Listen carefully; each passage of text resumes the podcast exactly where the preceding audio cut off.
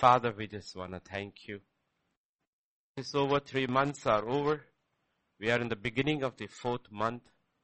Maybe your deliverance will come for the world this month. We don't know.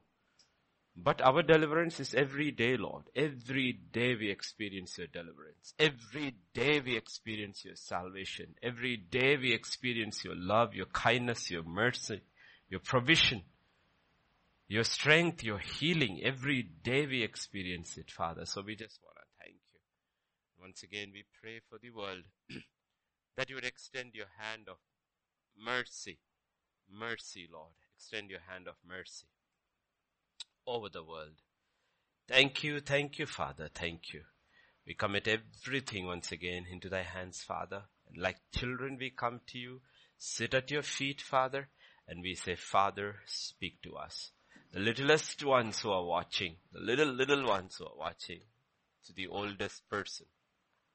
I mean in the spirit, spiritually the most grown up one who's man, watching.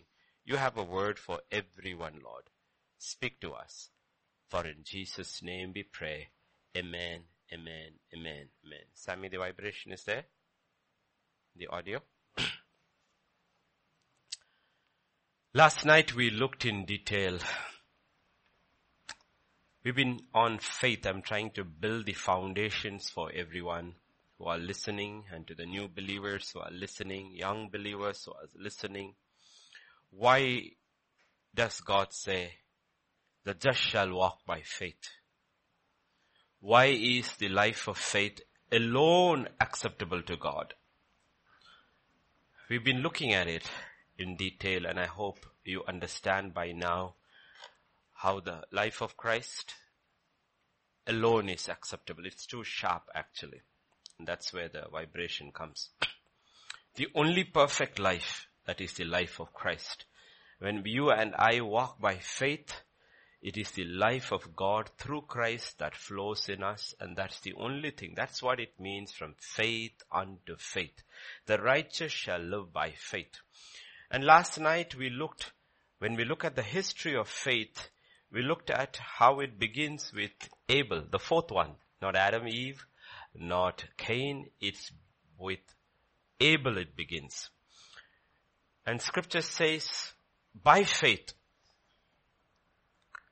how did Abel please God by faith? We saw he came with the firstborn, with fat and blood actually. He came and we saw why it is so important because it represents the blood and the, the life of Jesus Christ, the body and the blood of Jesus Christ, which is the only way we have access to God even today.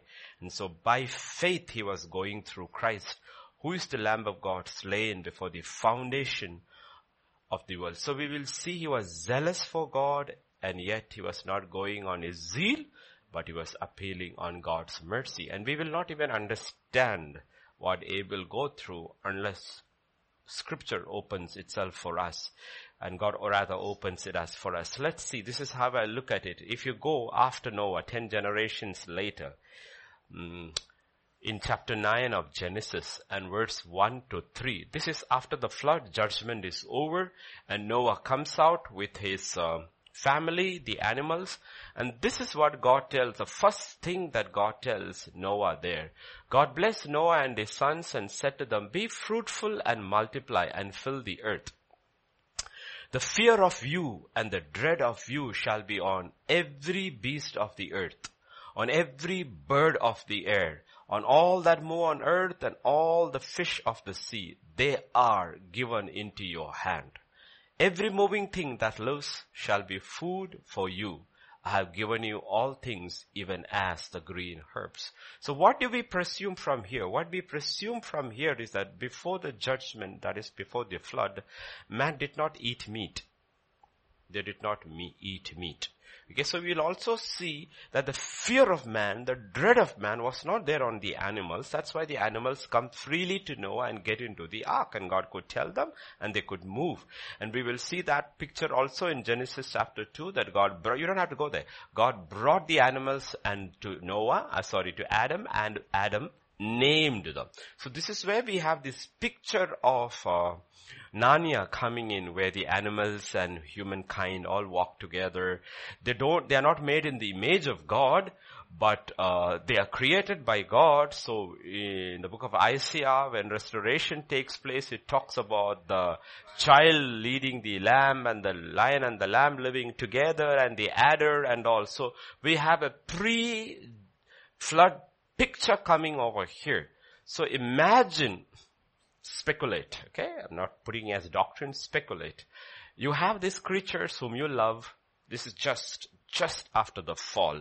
So creation is still fresh. The effects of sin is not permeating. That's why man is living for so long after the, uh, after the fall because the effects of sin. So animals are also like that. Cain also doesn't have to work so much because earth is still producing everything. So you can imagine how much Abel loved his lamb. How much he loved his lamb. Okay? And the lamb if it could come to him and if it could speak, some way communicate to Abel. And there was no fear of Abel. Okay. The lamb was kind of willingly going over to Abel and Abel. It breaks Abel's heart to kill this lamb and offer it to God. Okay. So it breaks his heart. So you remember the picture that is hidden from there. So the whole Bible is a testimony of Jesus Christ. The whole Bible is a testimony of Jesus Christ. Like God sees, sees Abel's zeal, he sees his grief, and yet he's appealing for God's mercy. So often we miss the work of Jesus Christ when we read, we read the word. You know, remember this is what happened to uh, the apostles where uh, Jesus said uh, he brought them and he told them after the resurrection, don't you understand the scriptures? This is all about me. He opened the scriptures that they could understand and he showed them from scriptures how it was all about him. Sometimes we miss it because much of our focus is on man and his fall and his sin and sometimes the focus goes away. So today let's go back once again to Genesis chapter 4 and verses 1 to 5. Okay? We're going back right after the fall. Adam knew Eve, his wife, and she conceived and bore Cain. I could speak about that for the rest of the session. That a lot of people have children, but they don't, don't know their wives. And their wives do not know them. Okay, we talked about intimate and intimacy. Okay, but Adam, the first time procreation is used in the Bible over there, it uses the word, Adam knew his wife. Okay, out of that comes. Adam knows his wife before the fall and after the fall, okay? And she conceived, bore Cain and said, I have acquired, we are not getting into that, we are looking at the other, the big picture. Now she bore again this time his brother Abel, and Abel was a keeper of sheep, but Cain was a tiller of ground. In the process of time it came to pass that Cain brought an offering of the fruit of the ground to the Lord, and Abel also brought of the firstborn of his flock and of their fat, and the Lord respected, I like that word, no, respected Abel and his offering. He did not respect Cain and his offering, and Cain was very angry and his countenance fell. That's what we looked at yesterday, right? This is what we looked at yesterday. Now the question is, once again we look at these five verses. What is missing in that picture? Let's go back to verse 3.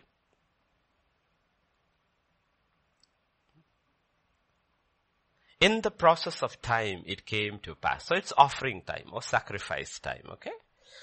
And you see Canaan coming and Abel and coming. So what is missing in the big picture? If you look in the big picture, what is missing? Adam is missing.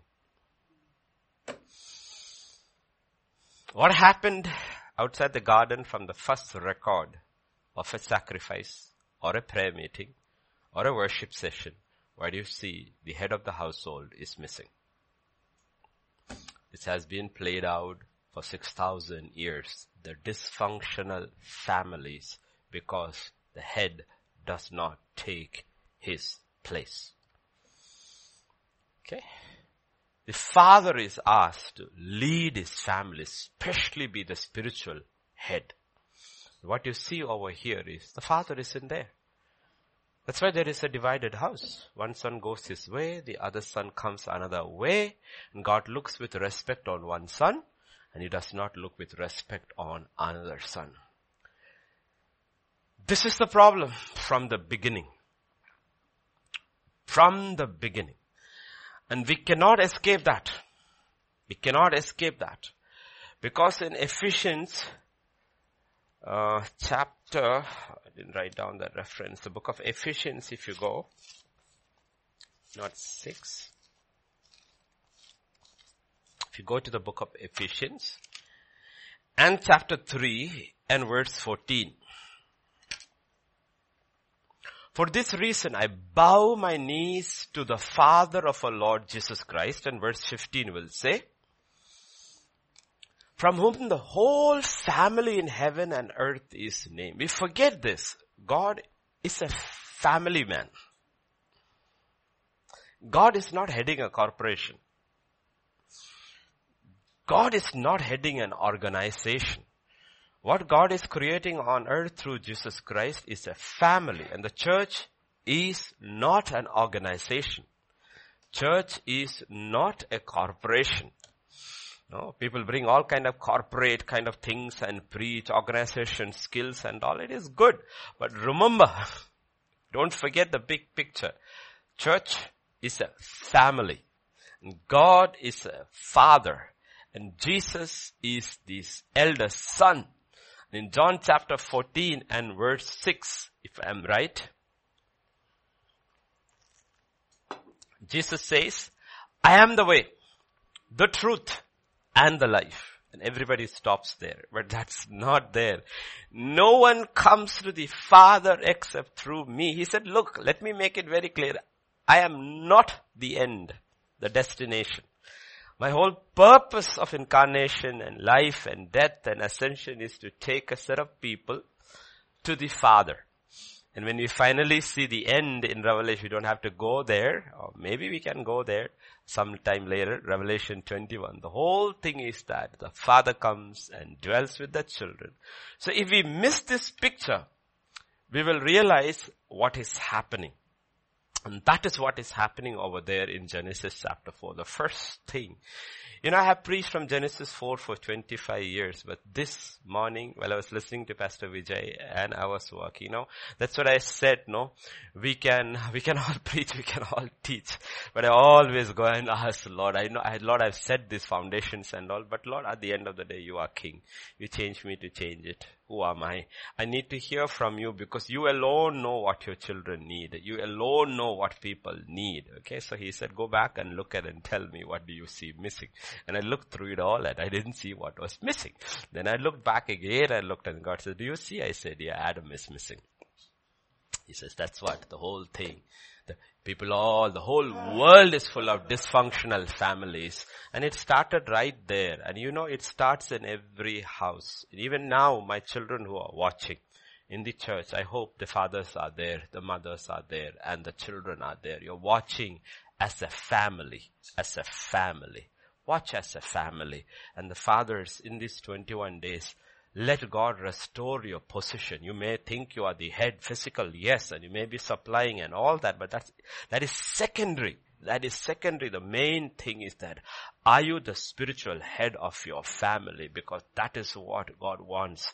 If you turn to Genesis chapter 1 and verse 27, God created man in his image and in the image of God he created him, male and female he created them. Okay, so God's image, He split it into two. He made the father and mother to have a proper functional family in so many ways. This is not talking about sexuality. This is talking about in terms of more like gender. God is masculine and feminine and the masculine part of it is shown more by God the Father. The feminine, the motherly part of it is shown by the Holy Spirit and we, Jesus comes, He is the exact representation of the Father and the Spirit. So you will see his fatherly affection and his motherly affection. He, he represents it. Okay. So God in his wisdom, he knows we cannot have the full picture. We do not have. So he put a father and a mother in a very loving environment, a safe environment, and he, he did it in such a way that when a child is born, a child is not born full grown.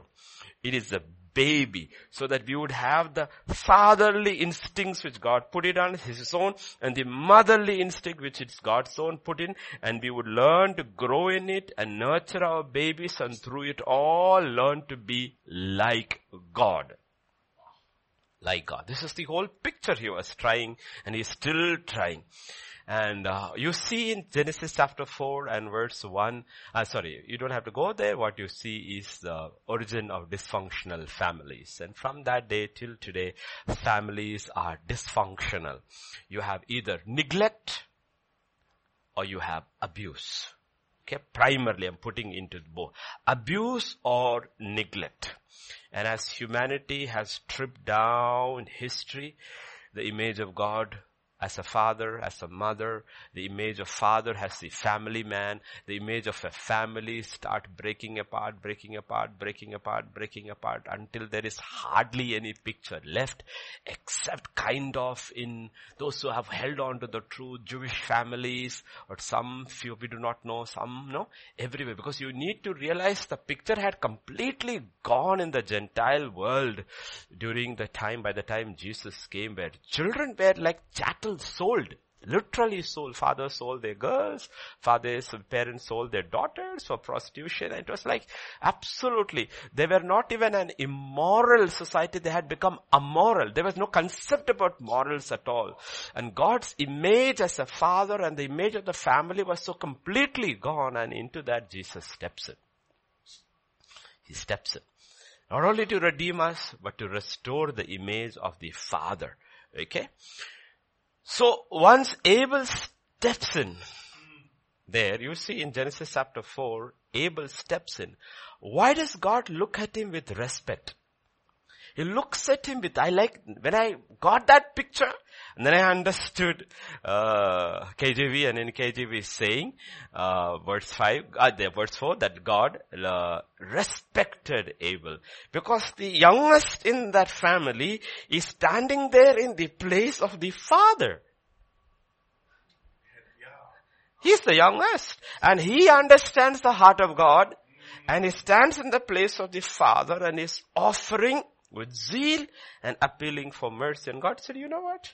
I respect you because you understood my heart. You understood the heart of a father. I respect you. So I re- re-changed and said, it's not favor or regard. It is respect. it is respect. No, it is respect. Okay. So please understand this. This is a father standing there seeking mercy, seeking life. Okay. For his, for his household. And the primary purpose of every father and mother is to prepare the next generation for God. Okay, yesterday when we, yesterday or day yesterday when we were sitting here and talking, right? We are talking about, hey, how come in the um, Hebrew chapter 11 Joshua is in there? I mean, just, everybody is there. Joshua is also there, but not mentioned by name. And I was telling the, the, the, the issues you see with certain people, like Joshua is incredible. He follows Dave, um, Moses like a shadow. He possesses the promised land. People have all rest, but he fails in one area, which is the most important area. He doesn't mentor anybody. Not even his own children. he doesn't mentor anybody. As for me and my house shall serve the Lord. What about the nation? So you see the book of Judges is a record of Joshua's failure to pass the picture of God on to the next generation. So scripture says a generation rose who did not know their God. So in a very important aspect, Joshua, Joshua failed. Okay, Joshua. Moses may have failed in his own household, but he raised up a generation that knew God. Okay a generation that knew God. So you will see these things happening. You will see Samuel from the beginning. TL is an incredible man of God. And if you ask him, where did he fail? He failed to raise up a generation that knew God. He failed. Not even his sons and uh, not even Samuel. And uh, not even Saul. And he got so attached to Saul in his flesh, he got so attached to Saul and when Saul fell, he also in so many ways fell with him. And there was, there was uh, David. And he didn't mentor David. He didn't mentor David. And David was always there. If I am right, turn to First Samuel chapter uh, 24 1. Isn't that where Samuel dies? And there's one line written over there.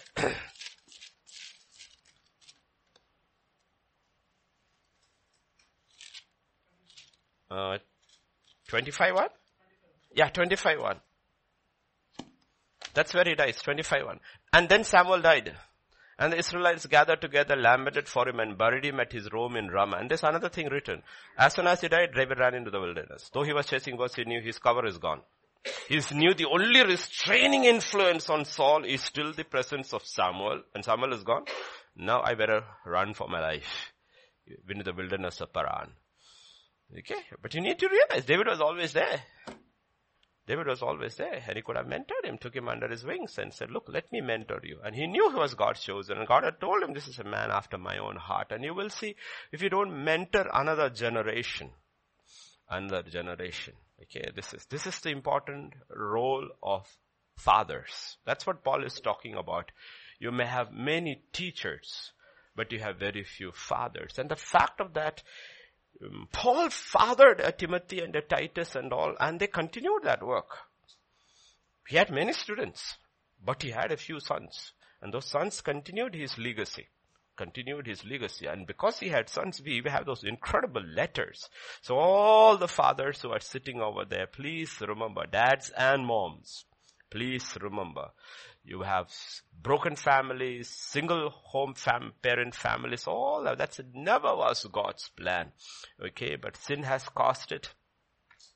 And uh, Jesus came us to reveal the heart of the Father. So unless we see life through the eyes of Jesus, we will not even really understand the full, we'll never understand the full picture of salvation until God reveals it to us in eternity because our physical soul caught in this body, uh, sorry, soul caught in this body has its limitations.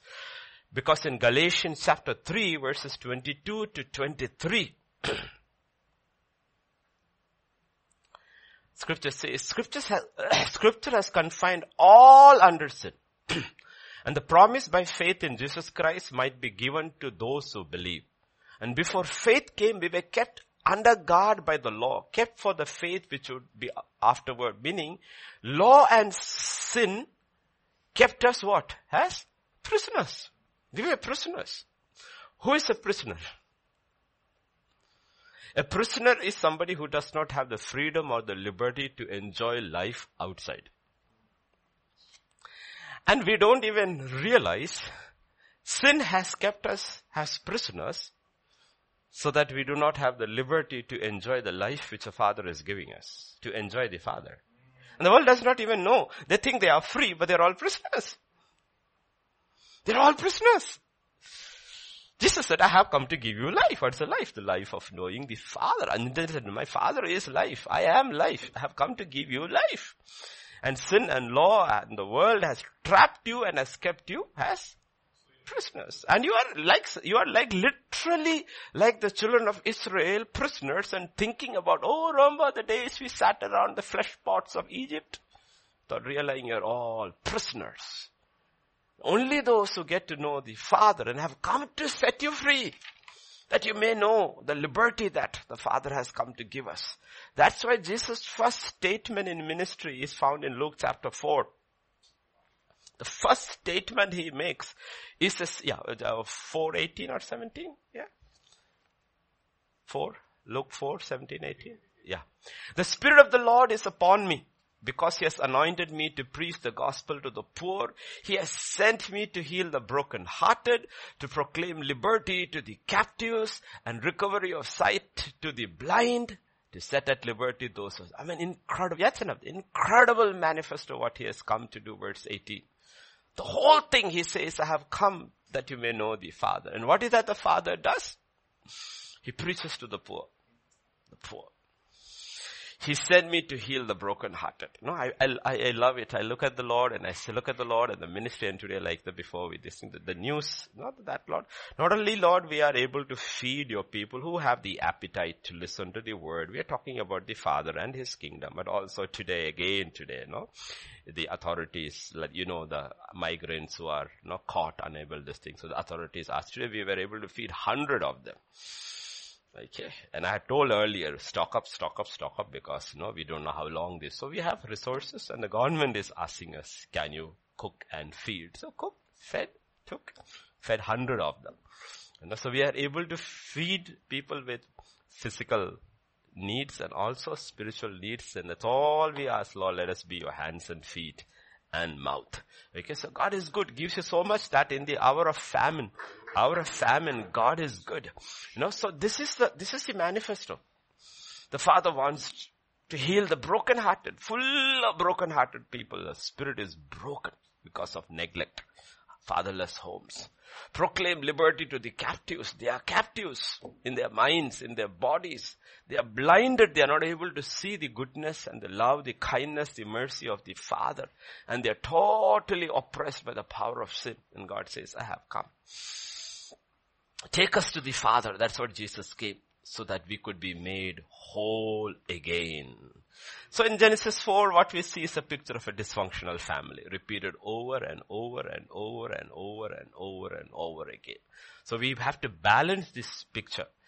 Law came through Moses, but law didn't come through Jesus Christ. Grace and truth came through Jesus Christ. Balance. God is light and God is love. Both. God is light and God is love. Because God is light, He hates sin. And because God is love, He loves man. That's sinner. Yeah, this was, you remember the classical trap. The enemy thought he was smarter than God. He knows God loves man and God hates sin.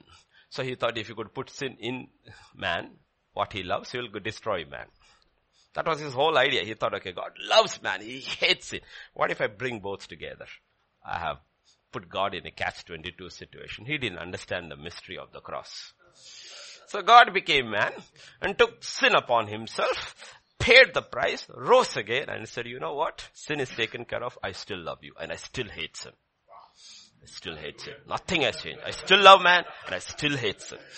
Okay, and nobody understood them, not even that that's what was hidden, the entire prophets of the Old Testament, it was hidden from them that it would never be revealed to any man. Okay, until Christ came and finished his work. So we see that. So Abel saw the heart of God and God saw the heart of man. Abel. Sometimes the problem is we see only one part of God's side, that is the light. God hates sin. And we don't see the other. So we see sin as an act against God's light. Which is true. God is light, sin is darkness. But we do not see sin as an act against God's love. We don't see that. We don't see that every sin is actually an act against God's love. Until we see sin not only as an act against God's light, but also as an act against God's love, we will never be fully restored. Okay? Because sin has its nature. Sin is like corruption. It's like cancer. If you don't halt it, it will just spread, spread, spread, spread, spread, spread and kill the victim. It's like it just spreads, metastasizes. That's the nature of sin. So you will see by the time the tenth generation has come from Adam to Noah, tenth generation, sin has metasized. So in Genesis chapter 6, verse 1, what you see is, uh, okay, it came to pass when men began to multiply on the face of the earth and daughters were born to them, the sons of God saw the daughters of men, they were beautiful and they took wives for themselves of all whom they chose. Okay, we'll come to that later when we come to Noah. Our sons of God and daughters of men. And God said, the Lord said, my spirit shall not strive with man forever, for he is indeed flesh, yet his day shall be 120 years. There were giants on, the, on earth in those days and also afterward. We look at all that another day. They were sons of God, daughters of men, they bore children, the mighty men who were of old, men of renown. The Lord saw the wickedness of men was great in the earth and every intent of the thoughts of his heart was only, yeah, we'll stop there for now. Evil continually. So realm 3 God, realm 2 demonic, realm 1 man. 2 and 1 came together. 2 and 1 comes together. The result of 2 and 1 come together is that the wickedness, by the time it's 10th generation, what is happened by they come together, the wickedness of man was great in the earth and every intent of the thoughts of his heart was only evil continually. Basically, everybody is demon possessed. The very spirit of Satan has entered into mankind. And then verse 6. And the Lord, oh sorry he said, hmm? Lord was sorry that he had made man on earth and he was grieved in his heart. Okay. Grieved in his heart. He was grieved in his heart. And verse 7. The Lord said, I will destroy man whom I have created from the face of the earth, both man and beast, creeping thing and birds of the air, for I am sorry that I have made them. And Noah found grace in the eyes of the Lord. God is light and light demanded that he wipe out darkness. God is love and it's breaking his heart at what he has to do. Like I said, knowing God as light is one thing. Knowing God as love is one thing.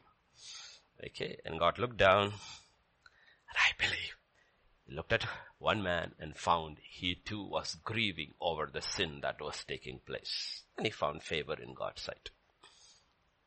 Okay. Noah was also grieving. Okay. He found favor.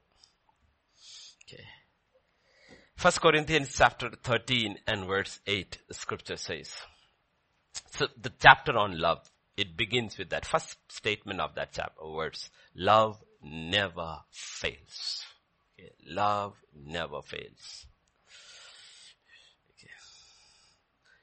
Law will never pass away. It's never written the law will never fail. okay. Okay. So, Think about it. Light and love. Think about the Nirbhaya convicts who were hanged last year. Four of them were hanged. But suppose, imagine, one of them who was being hanged, or was sentenced to be hanged. Let us say the youngest guy was a teenager when that happened.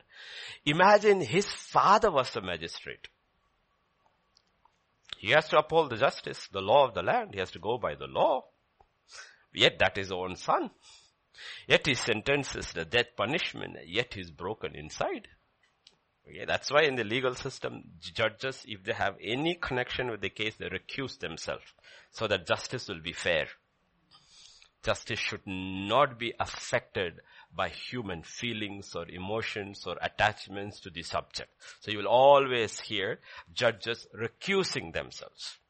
But in this case, the judge cannot recuse himself because there's only one judge. And he is a judge of all flesh. Yet he is also the father. He's also the father. Okay. He had pleaded and contented with his children. Year after year, generation after generation to no avail. It can't go on forever. You need to understand this. The God of light and the God of love has to reconcile light and love. That is what 6.3 means. Genesis 6.3 means. My spirit shall not contend with man for ever. Okay. That's what it means. Light and love has to reconcile. It has to reconcile. It cannot go on forever.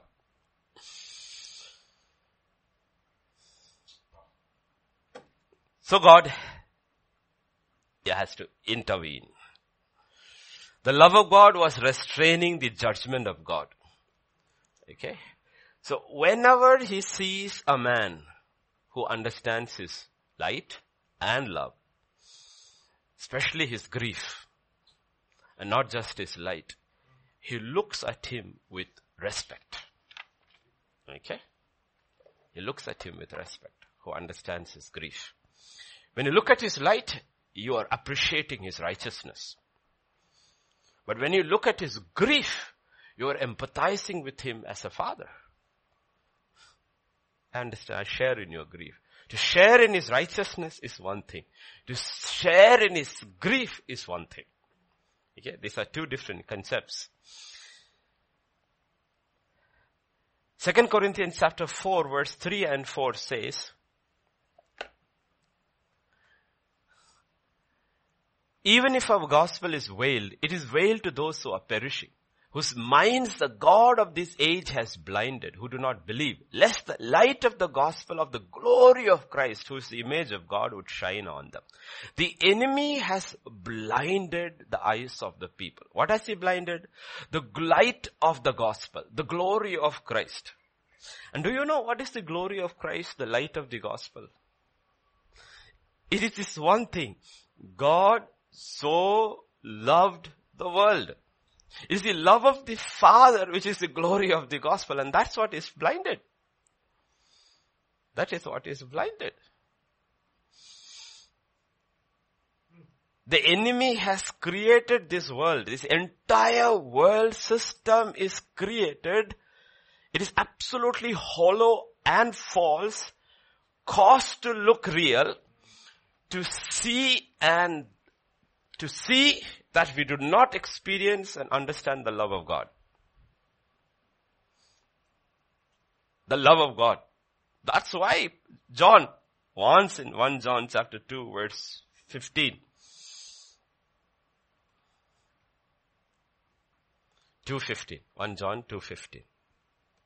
Do not love the world or the things of the world. What happens if you do? What you actually miss is experiencing the love of the Father. Our homes are full of things. Homes in this world, 21st century world especially, full of things and empty of love. We have substituted things, substituted things for love.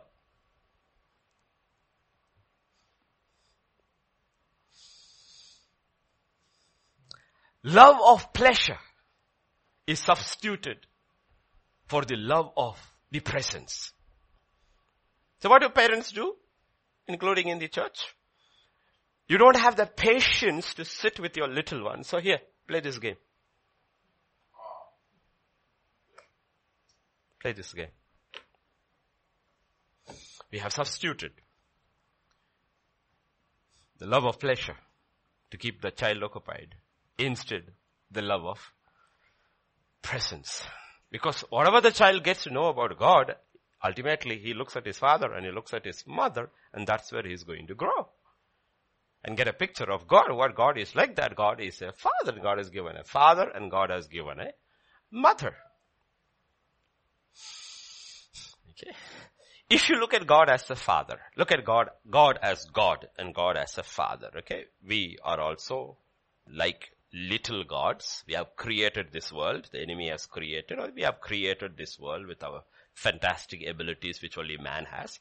And before that, God has created this entire universe. Especially let us talk about our world. Okay? Look at our world. If you have noticed the things which we have created and God has created. Okay? God created it as a father. So I can go up into the mountains and just look there and enjoy it just enjoy it. He just created it so that I can just enjoy it. Yet everything that we have created, we have to pay to enjoy it. Even if it's a tomb called Taj Mahal. It's economical. Economics comes first. But everything of God is free. Everything of God is free. It's a father who created everything for his children, okay? I mean, God did not create the world like one same opaque kind of thing.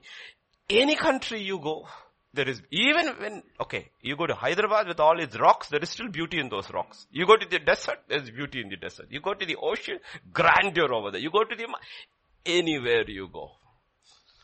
The tiniest details, details to the huge picture is the hand of the Father. Okay. Anything. From sunrise to a sunset, the moon, everything. Okay. Because God uses all that He has created to bless His children. Okay. But the devil uses children. He uses people as things. You getting it? God says. The devil uses people. So what happened? We got the nature of the other father, the wicked father. We use people and value things. Value things. God values people and says, use my things freely. Don't worry about it. Use it freely. Every breath I take, every step that I take, every glance I make, free. Enjoy it. I love you. I created this all for you. We have changed it. So, what has happened in homes? We invest in things. What the child, child grows up is that don't, don't break it, don't take it, don't spoil it, don't, don't write on the wall. The child grows up with this idea, you know what? Things are very important. And we parents have told them heaven and earth will pass away. He who does the will of God exists forever. No? So much. We messed up the image of the Father. Absolutely, totally messed up the image of the Father. Okay. This morning, Pastor Vijay was talking about, thou shalt not covet. You know, what is the antidote of covetousness? First Timothy 6 6. Antidote of covetousness is contentment. Antidote of covetousness, godliness with contentment is a great gain. Okay. Now I will tell you. Contentment, God knows this very well. So he said, gave us these two rules. He says, this is the two rules on which the entire law of prophets hangs. This law has only two hinges, one and two, not three. Love God with all your heart, all your might, all your strength. Love your neighbor as yourself. He says you want contentment. It's connected with relationships. If you love God, you're content. You're content. Godliness, God did not say contentment is a great thing. He says godliness and with contentment is a great thing. When you love God with all your heart, all your mind, all your strength, you are content. You're content. In Philippians chapter 4, a man who loved God that way after Jesus Christ, chapter 4, 12 and 13, this is what he says. Sitting in a prison and writing. I know how to be abased. I know how to abound. Everywhere in all things I have learned both to be full and to be hungry, both to abound and to suffer need. I can do all things through Christ Jesus who strengthens me. What he meant, if the NIV translation, can I have NIV over there? It will explain it beautiful. Hmm? And I will put it, okay? I have learned the secret of being content in any and every situation, right? God is with me. His presence is with me. His presence is with me. That's what he told uh, Moses. My presence shall go with you and I shall give you rest. I shall give you rest. That's what he told him. The secret of contentment. Okay. And this is the gospel. The gospel is that come to God, be satisfied. God loves me. And He's satisfied in the work of Christ for me. You don't realize that's what Paul is talking about, the liberty of the gospel. Stand firm in the liberty of the gospel. Do not go back to the yoke of bondage. You know what is the gospel's liberty? I don't have to perform for God. I don't have to. I don't have to compete with anybody. I just have to run my race. See, in the world you have to compete. Like, you know, you have to notice in all the world system, let us start with Telangana. Okay? You can have 15 deputy CMs, but you can only have one CM. Only one CM. India can have 300, uh, no, yeah, the constitution doesn't allow that. 10 deputy prime ministers, only one PM. That is this is competition in this world. You cannot have two heads. Only one. Are you getting it? So the world is tuned towards competition.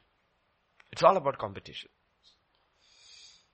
But in the kingdom of God, God says, you know what? In my father's house, there are many rooms. Enough room for all of you. You don't have to compete, okay? You don't have to compete. You're all my children. There are enough rooms for every one of you. Today, he who overcomes, everybody can get a crown.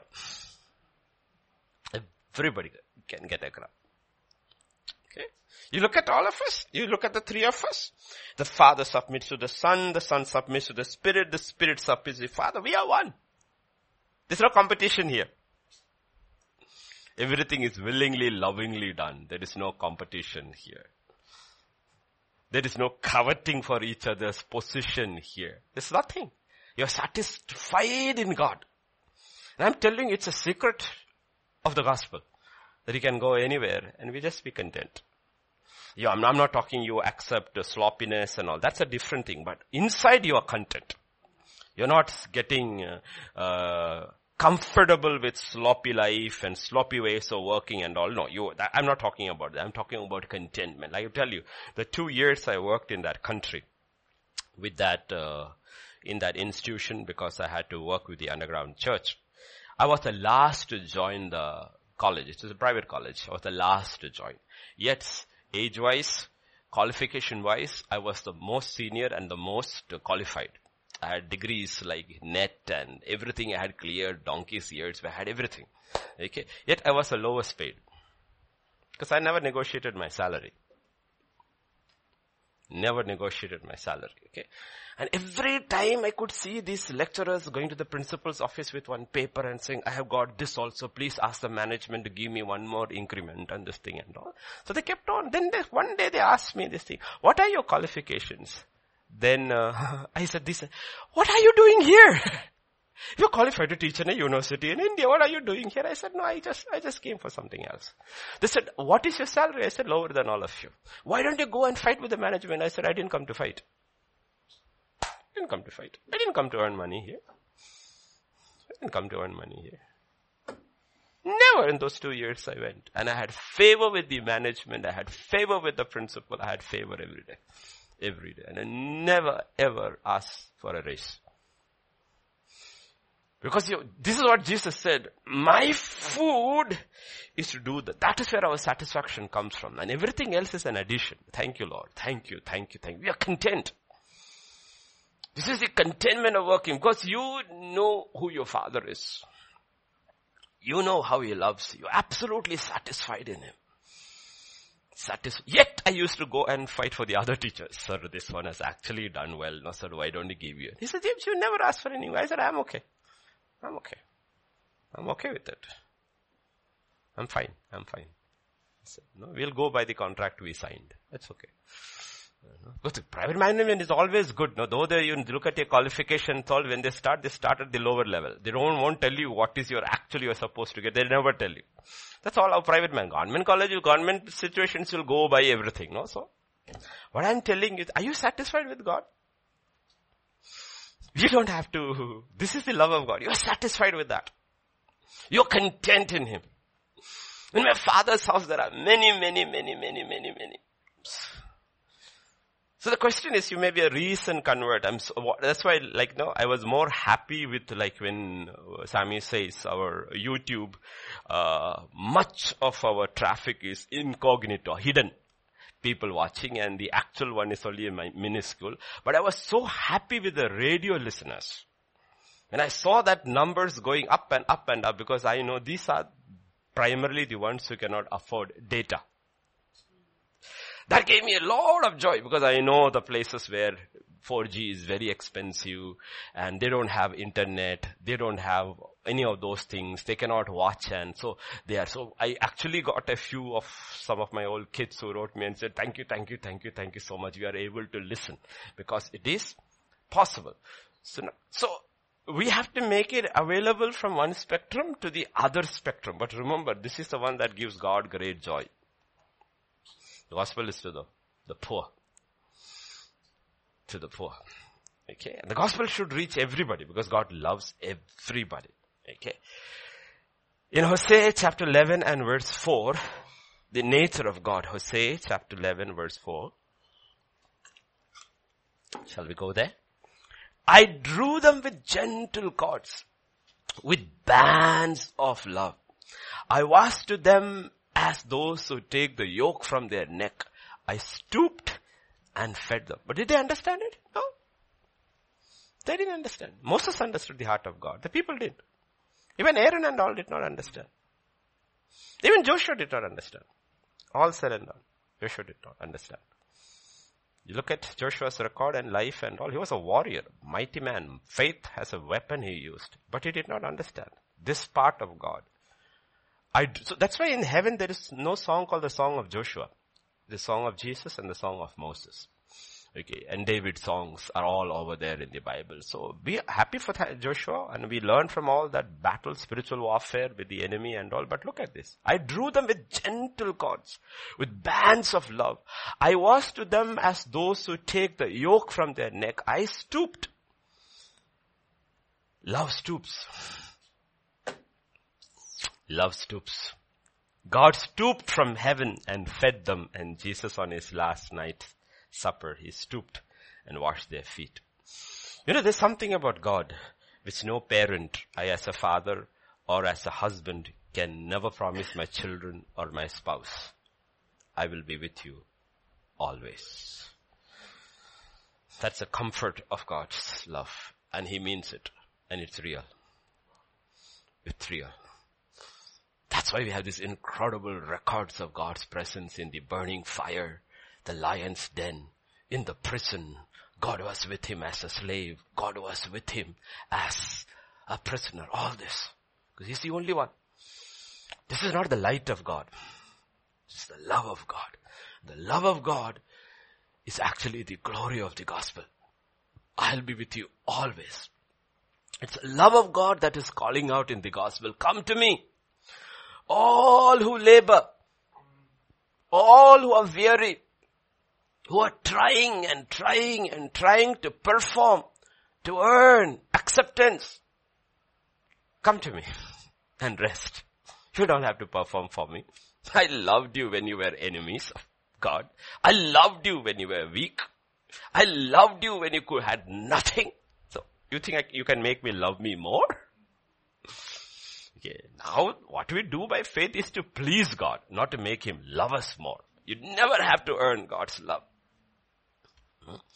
I still remember, remember I once I told you in church, in the month of January, me and Pastor Cyrus going up Sikkim and somewhere on the road we see this little pickup van with Zephaniah 217 on it. Uh, no? And we looked at each other and I had to go on my mobile, not 370, not 217, 3 says Zephaniah 370, no? The middle on a steep, not Ephesians, Zephaniah, no? In the steep, the Lord your God in your midst. The mighty one will save you. How? When he say, he will rejoice over you with gladness. He will quiet you with his love. He will rejoice over you with singing. That's what in Psalm 131 David will say, as a mother has quietened her baby. You know, because, you know, why does the, mother, the child go to quiet? Though the baby doesn't know, I mean like a newborn baby, let's say a week old baby, the baby doesn't know the mother's hands. No. The baby doesn't know the mother's hands. He has never felt, he's not familiar with the mother's hands. But familiar with one thing. The baby is familiar with the mother's heartbeat. That's one sound. From its senses started working, it has heard that rhythm. Tuck, tuck, tuck, tuck, tuck, tuck, tuck, tuck. You hold it over there, it goes to sleep. And that's what David says. I will not concern my soul with all this. I will rest myself like a baby weaned in this mother's arms. I will rest in the Lord. Because he knew, you know what, one thing, I know God loves me. And if he loves me, he will take care of me. You know. All through his ministry, Jesus was showing us what our Father is like. Like, even when they told him, ah, teach us to pray, they were expecting, boy, how he prays, he will teach us. He says, this is how you need to pray. Our Father, like mind boggling. Our Father. Stuff. Then it, through it all, if you have seen me, have seen the Father show us the Father, Father, Father, Father, Father. My Father is always with me. I don't do anything. He only talked about the Father. When the Holy Spirit comes, He will only talk about Jesus because Jesus is the exact representation of the Father. So the Holy Spirit, the Son, they're all talking about the Father and that's our job to represent the Father to the world through Jesus Christ. Then He comes, He lives, He dies, He rises again and then before He ascends to heaven, not 40th day, just before he ascends to heaven. You find that John chapter 20 verse 70, Mary Magdalene is trying to hold him back. She is the first one to see the risen Lord. Jesus said to her, do not call, cling to me, for I have not ascended to my father, but go to my brethren and say to them, I am ascending to, to my God. Ah, he doesn't say, I'm going to my God and your God and my father. He puts father first and God second. He puts Father first and God said. He says, okay, all these years of the law, you were talked about God as light. Now the gospel is beginning. You will know God as love. God as a father. So I'm putting father first and God second. Both are the same, but experience is not the same. Just a different picture. The power of God, the willingness of God, the kindness of God, and all the stories Jesus told was basically trying to get people to understand God. reconcile light and love together. How to get them together. Merge this together and put this real picture of who God is. But of all the stories or parables Jesus said, which is the most popular, well known, Yes, Luke 15, the story of the prodigal son. We call it story of the prodigal son. It's actually the parable of the love of the father. How much the father loves us. It's all about God's love and the nature of God's love. Okay? This is the nature of God's love. Now let me tell you, there is so many loves in the world. All the songs in the world, 90% are about love. Or where love is lost. It's because world itself knows it's been made, made in the image of God. So it knows love is the most powerful force. But most of it is false. There is something about true love. Nature of God's love, true love. It exists only in an atmosphere where there is absolute liberty. Love and liberty are absolutely compatible. They go together. Where there is no liberty, there is no love. Where there is true love, there is absolute liberty, freedom. That's why 1 John chapter 4, 18, now read it that way. 1 John chapter 4 verse 18. There is no fear in love. Perfect love casts out fear because fear involves torment. But he who fears has not been made perfect in love. What does fear bring in? Fear takes your liberty away takes a liberty. So the nature of love is it gives perfect liberty to the person it loves. Absolute freedom. We're not talking about children because we have to put a, but, but as they grow older and older and older, you have to give them liberty. Allow them. The law causes fear. Fear of consequences. Is true. Is true. You have to warn them too. Okay? All the road signs, the signs on the highway are uh, about fear. It's not about love. There is a bump ahead, God loves you. No, nothing says. Okay. Steep turn ahead, God loves you. No. It's not, these are not love warnings. These are fear warnings. You will end up dead. So there are both these warnings connected with fear and with love. But the nature of love is that love causes, gives absolute freedom, liberty. In John chapter 14 and verse 15. Now that God has shown his love to his disciples through Jesus, he tells them, now that I have shown the Father to you, this is what I tell you. If you love me, you'll keep my commandments. Fear the Lord and keep his commandments. Absolutely true. But now he's saying, I'm going to shift it to higher level. If you love me, you'll keep my commandments. So in Luke chapter 15, verse 11 onwards, as we begin the story. All of us were there. He said, a certain man had two sons. We are one of the two or a combination of both. All of us were there. And verse 12 says, the younger of them said to his father, Father, give me the portion of the goods that falls to me. So he divided to them his livelihood. All these years, think, think of a typical Jewish household. All these years, the father has taught his children. He's shown them, this is right, this is right, this is wrong, this is light, this is darkness, this is God, everything he has taught. Now the younger one says, give me my freedom. Give me my freedom.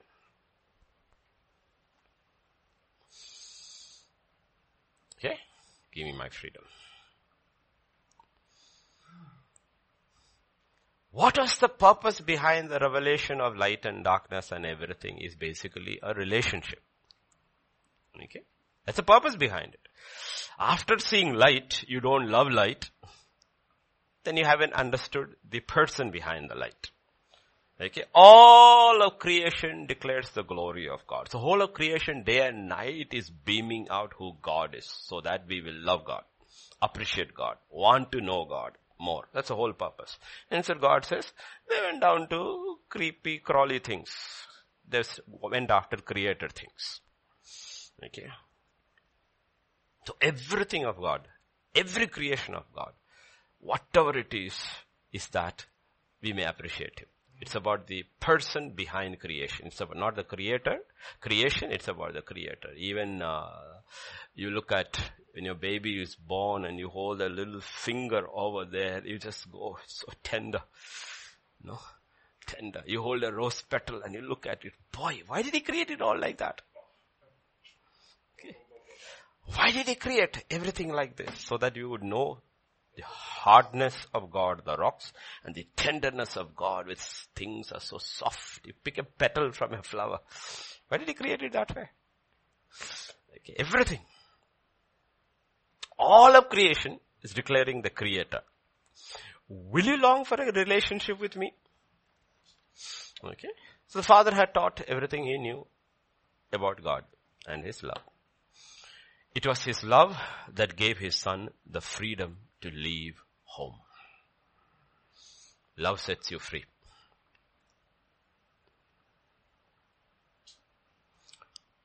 He gave them, divided his inheritance and gave them his portion. Do you know why do we, why we do what we do? Because he gives us the freedom to do it. He can shut us down in a second if he wants. 6,000 years are over. He hasn't done anything yet. In between, in between, in between, he gives us senses warning signs. And this is one of those warning signs. The shutdown is a warning sign. He's saying things are coming to the brim like Noah's time. So I am pulling you all inside, giving you time to reflect the world. A lot of people, the latest Pew report from there, people are all praying in America. So thank God. Okay. Every son must choose to go with God or go away from God. God does not want an outward conformity without an inward relationship. The purpose of the law was to point us to God. To point us to God. Okay, please get this. The son takes it and walks away. Because he could conform to the law of Moses outwardly and actually be a demon inside. God doesn't want. He wants an inward relationship. The whole thing is about a relationship.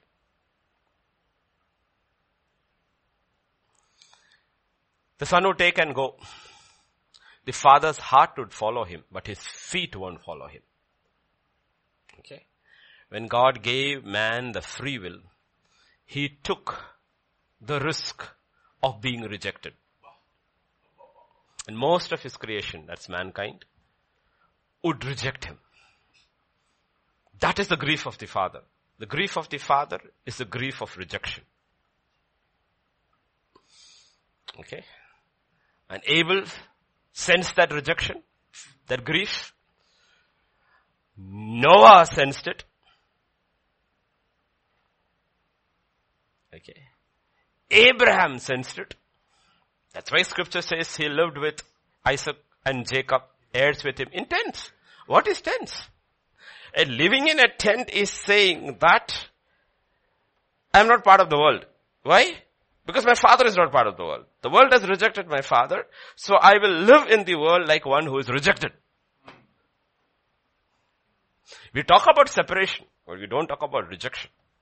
In Hebrews 13, we don't have to go there, we'll talk about going outside the camp bearing his reproach. Okay?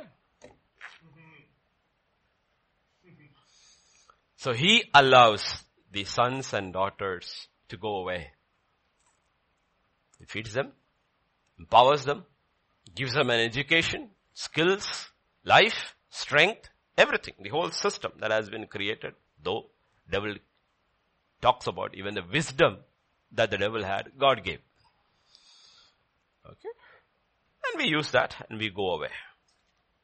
Luke chapter 15, verse 13, scripture says, not many days after, the younger son gathered all together and journeyed to a faraway country and wasted his possession with prodigal living. That's where we have this term called prodigal son. Mudiyanaya putra. Prodigal son. Okay. That's in this story. Well, today in dysfunctional families, the faraway country is the home itself. Because the father and mother have gone two different ways. The father is spiritual, the mother is not. The mother is spiritual, the father is not. So whoever is not spiritual enables the son or the daughter to go to the faraway country and live his life, feeds the flesh.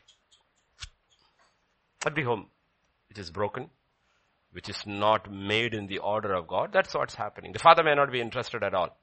So mother may be trying to get the child in the ways of God. Eh, don't push it on. This is all too much. Come over here. Watch with me this program. Or it may be the father. And when the father is out, the mother is molding because now everybody is fighting for the affections of the child without realizing God is also fighting for the affections of your child. This is how it happens. You don't have to go to a faraway country. The faraway country are homes.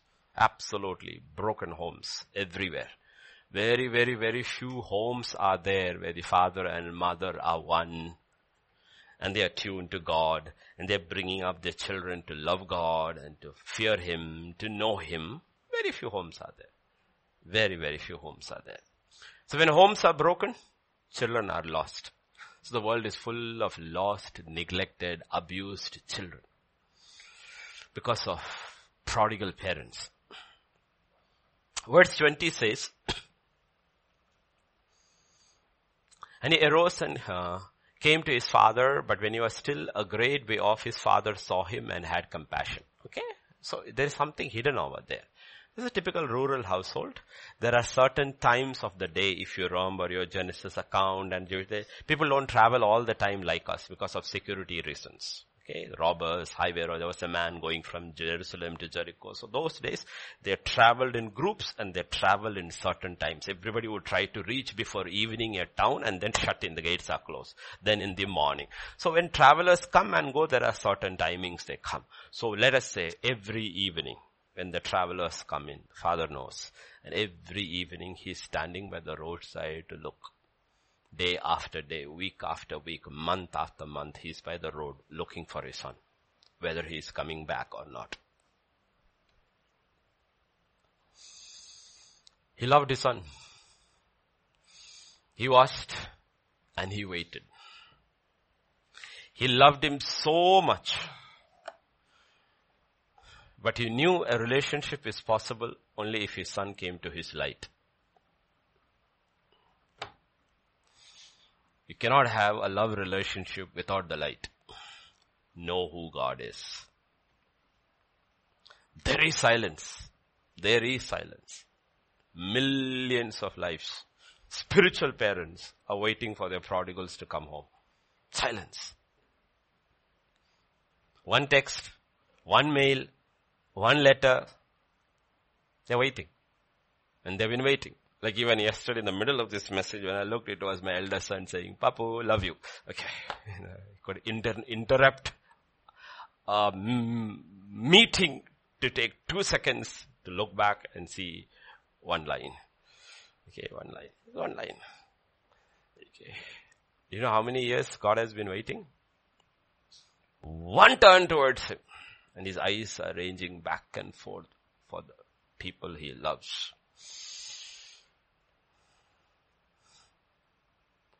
He watches and he waits. And he waits and he watches. Though we all grieve, as parents we all grieve when our children go away. We grieve with hope. One day they will come back. What do we say? As long as there is life, there is hope. But God grieves without hope because he has seen the end from the beginning. He grieves without hope. Who can understand his grief? Who can understand his grief? And that's the grief of the father. You see Jesus weeping over Jerusalem. He knows. He looks at them, he loves them, he's going to die for them, and he knows they are lost. They will not come to the Father. And he grieves over them. That's why he cries outside Lazarus' tomb even before he calls him out because he knows you will come out. Many will not come out. And he grieves. The greatest moment of his ministry, he's grieving. It's the grief of the Father. Because we grieve with hope. He grieves without hope. Because he knows. There's one thing God cannot help. What is that? Knowing. cannot help. Who has known the grief of the Father? We choose to go our way. We reject His life. We reject His love. God will wait for us every day of our life.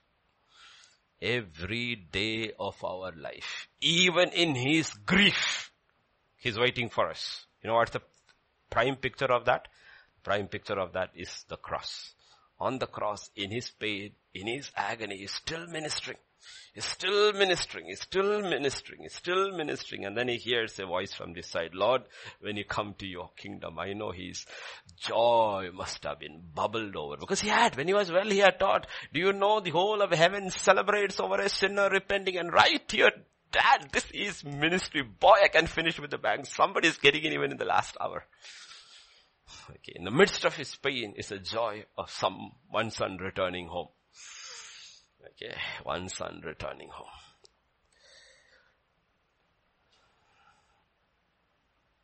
Please remember this. If you don't understand the heart of God, we will not understand His ways. We won't understand His ways. We will not try to, we will, what we say, we will wrongly judge God, like Naomi. Everything God is working is for Naomi's redemption. They goofed up. They did not believe. They disobeyed. They went to the unbelieving country. There she lost everybody. Now harvest is back in Bethlehem. She's on the way back. But everything that God has done, including the harvest and the report coming to Moab and Ruth's heart changing to fall, everything is for Naomi's redemption. But she doesn't see it. She doesn't see it. That's why we say all the judgments of God is redemptive. It is redemptive. Till today it is still redemptive. If people choose to go to hell, they choose to go on their own. The hell is full of forgiven sinners. That's why the greatest sin is a sin of unbelief. There is no sinner who has to go to hell. Nobody has to go to hell. The Father has loved the whole world, died for the whole world. The price is paid for the most vile sinner. But People choose to go that way. And one of the final pictures of Jesus' ministry is that you can be at this point of your life and still make it. That's all, one call. Lord, in. If you believe in your heart that Jesus is Lord, he could see a Lord, a King and a kingdom in the midst of that agony and called upon him. Remember me. He said, fine, I will remember you. Verily, verily, I tell you, today, it's not hope. That is faith. You put your faith in me, you can be absolutely sure you have made it. So this is fa- famine. This is wilderness. God has shut the whole world in. But the story or the message to the world and to his family are not the same. To the fa- world he says, wake up. The family is, come back home. Come home. I'm putting all the fathers and the mothers and the children together. Don't forget. You struggled, you worked, you paid EMIs, you bought cars, you bought all this, but forget it. Everything was about a home. How long have you since last used your car? Last, last time you went to office. What happened? No? God has jokes, right? But the whole idea he's working is, I want the families to come back together. And the men to start taking spiritual leadership. The mothers to start praying and the children that they may know there is a God who loves. God. That's why God has, even in the middle of all this, God has jokes. He says, look with your eyes, children. What did I tell you? The, the last shall become the first, right? Last shall become the first. What was, you look at the roads, the roads are all empty. You don't see any SUVs, no Ferraris, no, uh, like, no, what, uh, VIP movement, nothing. Nothing, you see nothing. But who's the fellow who's freely going into every lane? The Kachadawala. He's the king of the road now. Isn't it true? The garbage collector is going through everywhere, nobody is stopping him. He was the last. Today he is the first. Right? And if you travel in railways, Rajdhani, Shatabdi, Duronto, all this and all these trains, so signal, signal, Rajdhani has to go first and this fellow lying in the middle track, you know the goods train fellow. He waits and he waits and he waits for it. Now that fellow is the king of the flight. that poor driver is to wait two hours, three hours, because he has to wait in the middle, because Rajdhani has to go, then Shatabdi has to go, then Duronto has to go, then Superfast, then Express, the mail, the passenger, then goods is given. Now all lines are empty and the goods is going.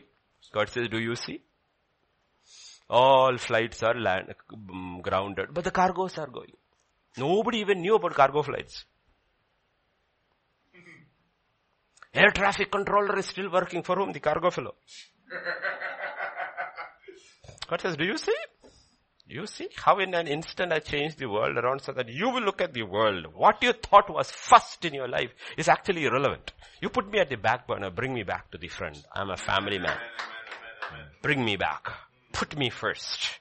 And I will do the restoration. So these things that is happening, we should not scare you. Should not scare you. Should bring you a confidence and a boldness. It's a love of God that is causing all this to happen. If you don't understand it, you will see it as very harsh. You don't see the love of God.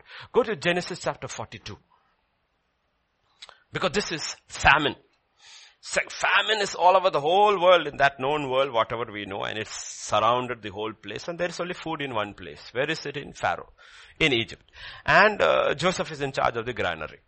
First famine is over. First trip is over. Second trip. Okay, no, first trip. Genesis 42. They have come there, verses 5 and 8. Ten brothers.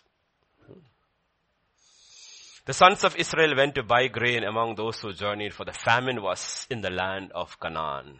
Now Joseph was governor over the land and it was he who sold to the people of the land. And Joseph's brothers came and bowed down before him with their faces to the earth. Okay. Joseph saw his brothers and recognized them. Okay. What does that tell you? How many years have passed away? He's been 13 years in the prison. Seven years of plenty. This must be the 21st or 22nd year. In 22 years, if you haven't carried them in your heart, you won't recognize them when you see them. They forgot him. He hasn't forgotten them. It doesn't matter somebody who is watching me today. You may not have prayed to God for the last 15 years. He has not forgotten you. You have forgotten him. He just one call away. He recognizes you. He knows you. You don't know him. You think he doesn't know you. No. Joseph knows his brothers. Oh, backslidden believer. Joseph knows you. 22, 23 years later, he recognized them. But he said to them, where do you come from? And they said, from the land of Canaan to buy food. Joseph recognized his brothers, but they did not recognize him. So when God speaks to us in our situation through different voices situations, we don't recognize His voice. Though God is speaking to us because you are so far away from Him. But the famine was caused to bring us to Him. So you may look at voices, they may sound very, very harsh, but be very sure it's the lover of your soul speaking to you. He knows you and He has recognized you. And then, yeah, verse it.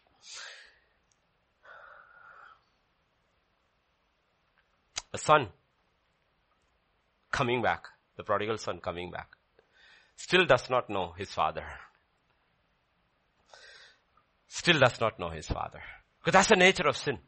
Sin makes you, takes you under the law. The law makes you a slave. So he thinks like a slave. Thinks like a slave. I'm no worthy to be called your son. Make me like one of your hired servants. Did you know? He still doesn't know his father. Famine has cost him to come to his senses, to go back, but he still doesn't know his father. He's still talking the language of a slave, of a servant. When he went, he was a slave of the world. When he came back, he was a slave under the law. When he went, though he was the son of the father, he never knew what it was to be the son of the father because he was slave of the senses, the world. When he came back, because he realized it was a total waste of time, energy, energy, he's come to the end of it. He comes back, he comes back a slave under the law. Still doesn't know his father. Genesis 42 and verse 9 says,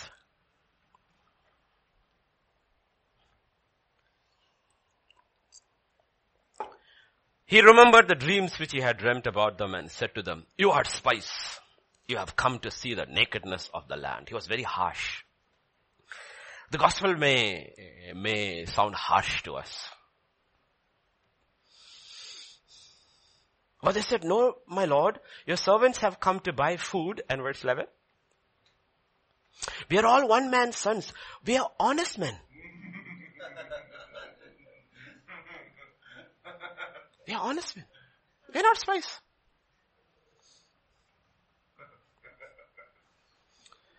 You know what a spy is? A spy is a guy who's double-minded.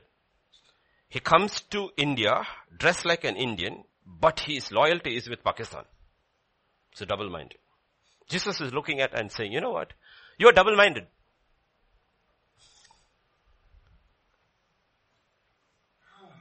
One portion of you is in the world. The other portion is in the kingdom. When you live, you want to live in this world. When you die, you want to go to heaven. Double-minded. And we say, no Lord, we are honest men. God says, no, you are not. You are not honest men. When they went near to Joseph, Joseph said, this is what you are. When we go close to God, God says, this is what you are. Wash your hands. You double-minded. Don't you know friendship with the world is enmity with God? It was their closeness to Joseph that revealed who they were and they're still trying to justify themselves. We are honest men. We are not spies. The two men who went to Jericho were spies. That's why they had to be hidden. And that's why they went to Rahab's inn. She's a harlot. It's a brothel. So all men go to brothel. All baby go So I can hide among all the different strangers over there. So the two spies were trying to hide in a brothel. They would not be recognized. If you go to a house, you will be recognized because these are all Canaanites and you are a stranger. But brothel, everybody comes. And we don't realize the whole world is a brothel. It's a brothel. That's why he says adulteress and adulteress, don't you know friendship with the world is enmity with God. It's a brothel. And there are so many Facebook or uh, whatever posts of people, Christian people, if you look at their WhatsApp profile and all, it's all people um, profiling from the brothel. They're all spies. Hearts are divided. Half the time they are in the brothel and the other half will be always about the kingdom of God. Brothel, spies. But unless you come near God, you will not realize the reality. And He's being harsh. But His heart is full of love because He wants to restore you and make you one. We can't stand before God and Joseph and say, no, we are honest men. We are not. We are not. That's why every statement of His is out of His love. And when we come to His light, He shows us who we are. We know the story. You know the story. It's very harsh. He will take them, arrest them, say, arrest all of them. He talks about the younger brother. How many of you are there? Oh, we were 12. One died, killed by beasts, blah, blah, blah, blah, blah. And only one younger one is there. Father's heart is very attached to him. We 10 are there. All that. He says, okay, I don't believe about your young father and your younger son and all that. I don't believe all your testimonies. We have testimonies. okay, Pastor, can I share my testimony? Oh, this is uh, Reuben and Simeon and all sharing their testimony. Our father, no, had 12 sons. Bichara, one son died. He was killed by wild beasts. They didn't tell we are the wild beasts. That didn't they say. They were killed. You know, father is very heartbroken and his heart is attached to the younger one. That's why we 10K. What a nice testimony. The part you played in the whole story is forgotten. No? Testimony. He says, you do, do one thing. Lock them up all for three days. There's a three day lockup. Okay, we'll not get into that. After three days, bring them out. Gave them three days to sit back and think about their past. So God has given the whole world more than three days. He's more generous to us than Joseph was to his brothers. Okay, he gave them only three days. He's given us now already 13 days. Sit and reevaluate your life. Let's go to verse 17 onwards. He put them all together in the prison, the same room, put them all in the same cell, talk to each other. Same room. Put them all in prison for three days. Then Jesus said to him on the third day, do this and live for I fear God. You're honest men. If you're honest men, let one of your brothers be confined to your prison house, but you go carry grain for the famine of your houses. And bring your youngest brother to me, so your words will be verified and you shall not die. And they did so. He says, you shall verify whether you are true. One of your brothers should be here. Rest of you go, take the food, I fear God. I don't want anybody dying of famine. So I'll feed you. Take care of this thing, go. And if what your story is true, bring your younger brother. Okay? And verse 21 to 23. They're all talking to each other, okay? And he's speaking to them through an interpreter. Then they said to one another, we are truly guilty concerning our brother, for we saw the anguish of his soul when he pleaded with us and we would not hear, therefore this distress has come upon us. And Reuben answered them saying, did I not speak to you saying, do not sin against the boy? And you would not listen. Therefore, be, behold, his blood is now required of us. They did not know Joseph understood them, for he spoke to them through an interpreter. Go back to the first verse which I gave you. They said to one another, we are truly guilty concern. How many years have passed by? 22 years. Now we see something which we never saw in Genesis 37. Joseph was thrown into the pit. He was stripped and thrown into the pit. He cried and he cried and he wailed, Anna, Anna, please, Anna, please, Anna, cried. And 22 years later, the voice is still ringing in their mind. Meaning you carried this with you all these years?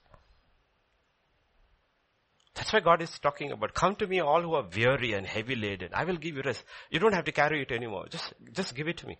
You know what Joseph is doing? Joseph is doing everything so that they don't have to carry this. That he, they can release it to him and they can be free. How many years have you carried this? Something from the past. How many years? That's what he's talking about. He pleaded with us and we would not hear. They're still carrying it in their minds. We can remember how that little boy cried. He was the youngest among us. Cried, cried, cried, cried, cried, cried. And then 22. And Reuben is saying, you didn't listen. You didn't listen. And Joseph was listening to everything. That's what God listens to all our conversations. Listen to all our conversations. He's saying, okay, I put you in isolation. I put you in lockdown and my spirit is bringing into your remembrance things that really, really, really matter. Husbands and wives, make peace. Fathers and children, make peace. It's a good time for reconciliation. Let God bring me into your remembrance all the things that really, really matter. But they did not know God, Joseph understood. Joseph understood everything because he spoke, spoke through an, he spoke through an interpreter. No, that's what we are. And that's my prayer. Even today when I was coming, I said, Lord, help me to be an interpreter. Meaning, if I take your words and wrongly translate, the work won't done. Then Joseph has to reveal himself to them before his time, which cannot happen. It cannot happen. So I have to be absolutely dead to myself here and not try to change your timing or your ways. I have to just take it and pass. That's the job of every preacher, to be an assistant interpreter. To be an interpreter, you have to listen to Joseph very carefully. Very carefully. You don't, you don't try to be something Joseph is not. You don't become less than what he's saying or more than what he's saying. For he spoke to them through an interpreter. God hears our thoughts. That's what it says in Luke 15 verse 18. No, he came to his senses. Light was starting to come. Famine had brought him to the end of it all. When he came to himself. Okay, that's what happened. Three days in the prison, they also came to their senses. Suddenly they are, they're looking back and says, what could have, what, what? Because they understand the law, law of cause and effect. Sowing and reaping. Okay, sowing and reaping. Did you see Joseph, though he was incarcerated for 13 years, never had to sit there, why did this happen to me? He realized. He looked at his life, I didn't do anything to it. So it's God's plan for me. Fine. This is the difference. Three days in prison, all the guilt is coming out. 13 years in prison, nothing came out. So don't look at identical cases and say, oh, he's in prison for what must he have done? He did nothing. It was God's plan for him. Another fellow went in three years, all the muck is coming out. Okay. So don't judge. That's why God says, do not judge. You will judge absolutely wrongly. You have no clue how I deal with my people. The worst sinner stays for three days and the innocent fellow stays for 13 years because he's called to rule. They are called to serve. Don't, don't, he says, don't judge them. Don't judge anybody before their time. Don't judge anybody before their time. So we have to, we have to be very, very careful how we read scripture and how we read people. Joseph heard them. God hears us. God sees our thoughts. God hears our words. He sounds so hard, he's hearing, but we don't see his heart. Go back to Genesis 42 and the next verse. 24, 42, 24. They did not know Joseph understood. He spoke. He turned himself away from them and he wept. That's a heart. Outside what you're seeing is light. That's why scripture says God covers himself in darkness. The darkness will be taken away only when we are ready to receive him. Then he reveals himself. He turned away and he wept. Turned away, it's a very simple word, meaning he walked, got up and he walked inside, cried, cried, washed his face, wiped his face, and then he came back and sat down. Our God cries. He knows grief. We looked at ourselves. When you read Genesis chapter 6, every thought, every inclination, corrupt, violent, God is grieving. We are angry. We are angry. God is grieving. Anger is there. That's sin. But grief over the sinner? The problem is we get angry with the sinner. And that's what God is looking for. I look for one man, one man, one man, one man, one man. Who? Who will take the sword and cut them out? No, who will stand in the gap knowing that my grief. The people who stand in the gap are the ones who understood the grief of God. That is what I am talking about. Joshua never understood the grief of God. He went and slaughtered everybody and he was a mighty warrior. So Moses was willing to die for the rebels. There's a difference between Joshua and Moses. That's why the next generation grows up without knowing God. But mm, the generation under Moses, when Joshua asked them, they said, "There's only one thing we ask you. As God was with Moses, as Moses walked with God, we ask you, you walk with God." Their whole thing was a picture of how Moses was. Moses represented God to them. But Joshua did not represent God to the next generation. These are things we have to be very, very, what do we represent to the people? The picture of God. That's what Jesus said. You know what? I want you to get, to get it very, very clearly. I have come to show you the Father. The Father is like this. This is what the Father, if you have seen, show us the Father. If you have seen me, you have seen the Father. This is what the Father is. That's why sinners flocked around him. Yet he never compromised once on sin. Never. But they flocked around him because of the balance of light and love. He wept. The outward holiness light of God may look harsh, but if you know the inward reality of God, Joseph weeps.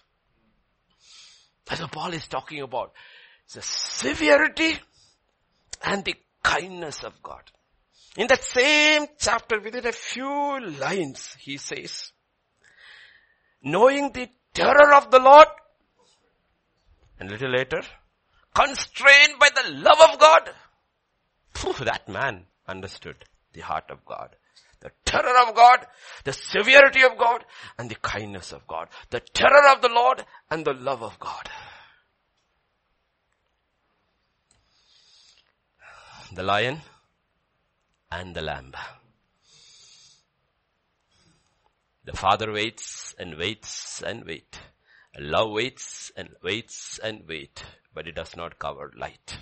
Now you will understand, though he was prince of Egypt, most powerful nation in the world, with everything given under him, why he did not go to see his father for 22 years, so that his brothers could be redeemed.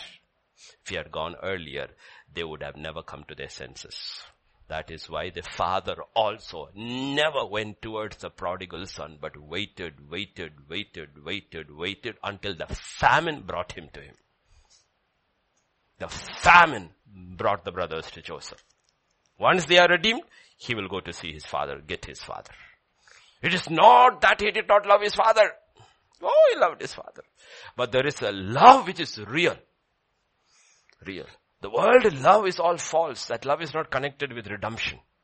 It's not connected with redemption. If you want to understand why the father of the prodigal son never went, where he was silent, he couldn't talk, because if he talks one minute earlier, his redemption is stopped. And sometimes as parents and as leaders we don't, people will say, why don't we make reconciliation? Because it is not time yet. You hate? No, you don't know my heart. You don't know my heart. It's not time yet. Because one minute early, one hour early, one day early, one week early, the redemption stops. And we are not looking for a crisis solution. We are looking always for the redemption of souls. But be very, very careful to judge your hearts always. That's why God says, pray for your enemies. Bless your enemies. Don't curse them. Why? Why do you pray for your enemies all the time? It's a judgment over your heart. You are judging your heart. And these are enemies, we are not talking about the people whom we do not know. People who do not know do not have the, the power to hurt us. Roshan is now going in the bike, imagine normal days. Somebody cuts across and shouts at him and he goes, he will be mad. Because he has a bullet, he may chase him. But otherwise, no, he is mad. Little later that is gone. Because he doesn't even know who that guy is. He's irritable, but he's not carrying that in his world. But in the morning when he gets out, if Tabitha says something and he gets out, whole day he's carrying it. Why? Because Tabitha has the power to hurt him because he loves her. That man on the road does not have the power to hurt you because you don't know him and he doesn't know you and you don't love him. Okay. That's the nature of love. God is love. And God knows when he gave man free will, he would reject him. Man would reject him.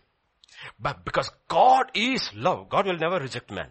Everyone who's gone to hell is not because God rejected him, but he rejected God's love.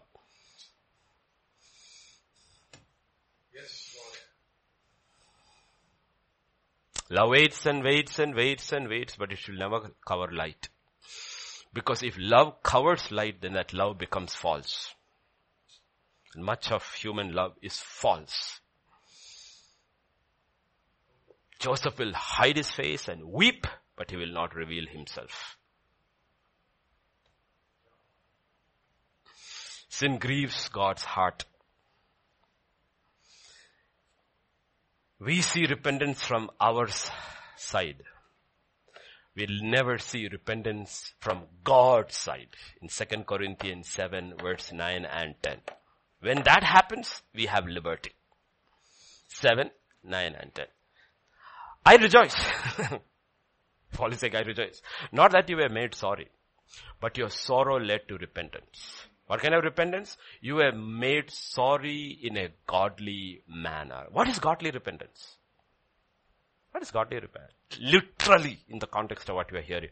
Godly repentance is when you have seen the grief of God over your sin. You see your grief over your sin is one thing. Seeing God's grief over your sin is a different thing. That's godly repentance. That is repentance God oriented. This is repentance we oriented. Oh Lord, I'm so sorry, sorry, sorry, sorry, forgive me, I will never do it again. It's a different thing. It's, it's a real story of a pastor who had a young son. Absolutely, absolutely rebellious, naughty young fellow would tell things, something. He spanked him. He tried all kinds of discipline. It wouldn't work. One day he called him to study, took his belt off. Boy thought he was going to get a whipping. He took off his shirt, his vest and he knelt down and said, now I have told you everything I could tell you. Now you have to whip me. And I'm very serious. Whip me. And he said six times or seven times and hard. So the boy, tears rolling down, was whipping his father and whipping his father and whipping his father. He told him, every time you disobey me, this is what happens. After that, the boy never disobeyed his father. This is exactly God did. He said, every time you sin, this is what happens. And if that doesn't make you change, nothing will make you change. If you love me, you will keep my commandments. That is godly repentance. Godly repentance is seeing the grief and the hurt that causes God by our actions. What does that do? It is leading to salvation. No regret at all. No regret at all. It leaves you free, clean. Because you have repented the way that you will never go back that route again. So does God's hurt move us? Jesus was a man of sorrows because he knew the heart of the Father, his Father. As long as you live in the outer courts, God is just an ATM card. If you live in the holy place, you will intellectually appreciate God because there's a lot of light there. But until you enter the most holy place, you will not know the heart of God. You will not know the heart of God. And The call of God is, come to the most holy place. Come and know me.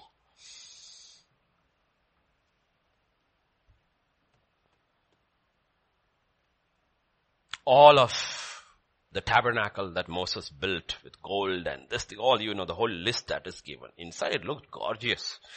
And if you looked at it all, it looked gorgeous. Solomon's temple was like, it was grandeur at N scale. You look at the ark, inside gold, outside gold, all around gold, gold, gold, gold, gold. Even if you go to the real one in heaven, if this was what was on earth, what do you think what is in heaven? But when you entered the most holy place, none of that caught your eye.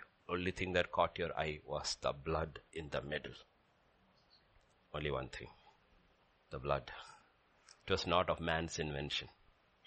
Even in the heavenly place, even now, the blood of the lamb is there and the Bible says it speaks. It speaks. What does it speak? It speaks not only about the holiness of God, it also speaks of the grief of God over sin. That's why we say in he loved his son so much and he watched and he watched and he watched and he watched and he watched. Luke 15, 20, he watched.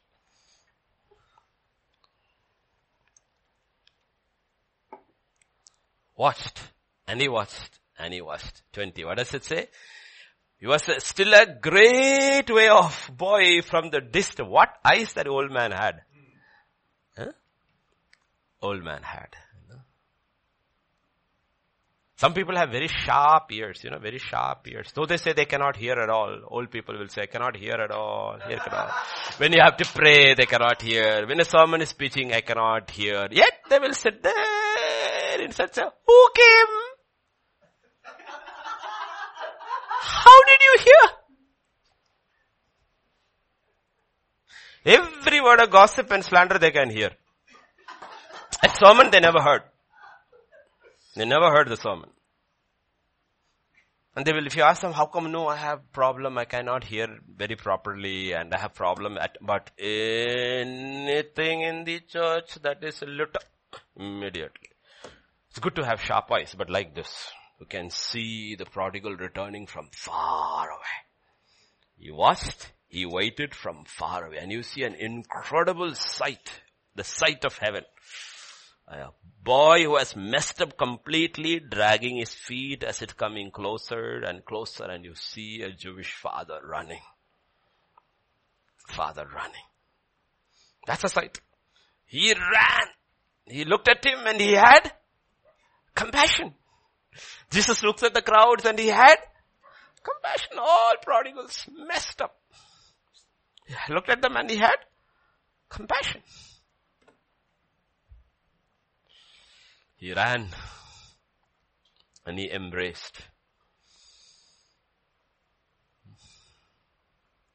Sin, rebellion cloud our senses that we are not able to sense the compassion of our God.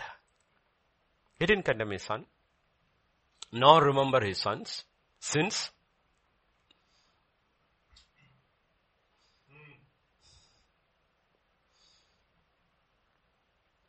We'll get to Joseph and Judah another day. Joseph and Judah, sorry, Joseph and his brothers is a picture of how God restores his people.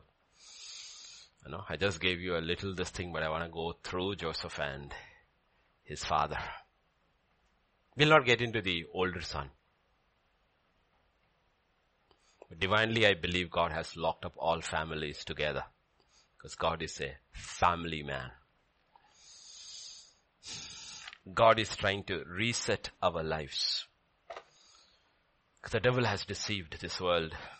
He has substituted possessions for presence pleasure for presence, position for presence, performance for presence. Okay. Our God says, just come to me. Just come to me. Because the world is full if you really, really see people. Always, no, just don't drive up fast. Look at their faces.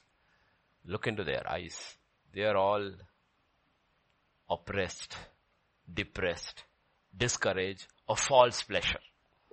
All these guys false picture of pleasure. But at the end of the day, the fellow who pursued pleasure does not know what to do. Lock up for 13 days, he has no idea what to do. Proverbs 18 and verse 14 says, The spirit of a man will sustain him in sickness, but who can bear a broken spirit. And dysfunctional families for the 6,000 years have caused broken people. And Jesus came to heal the broken-hearted. All broken. Actually, people are all broken. Everybody comes. Because nobody knows what the real Father is like. Unless we get into the Word, then get into the holy, most holy place, encounter Him. We will never, never really, really. Broken people bitter people, hard people. When you look at hard people, you still have to be very compassionate with them because you have to look at and say, no Lord, I don't know what this person has gone through to become so hard. I could have been that. There are hard people, bitter people like that's why God is so, God knows he cannot talk to Naomi, but he knows he can talk to Ruth. And he wants to redeem Naomi through Ruth. It's too hard too hard. You know, too hard.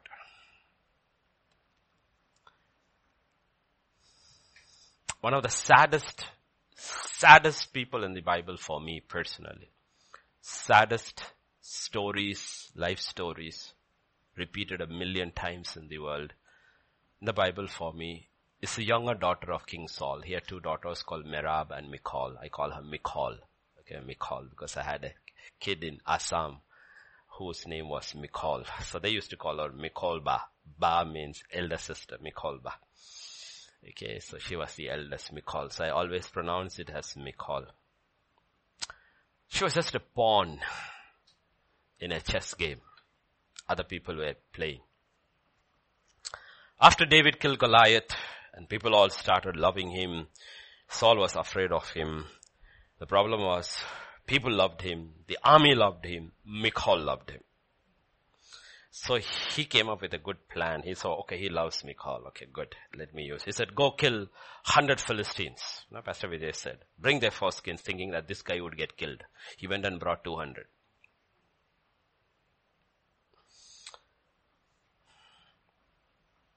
And David married Michal. Now, because he is son-in-law, nothing has changed. He is after David. And we call help to eh, him to escape. In 1 Samuel chapter 19, verse 11 and 12, you will see Michal helped David to escape. She loved him.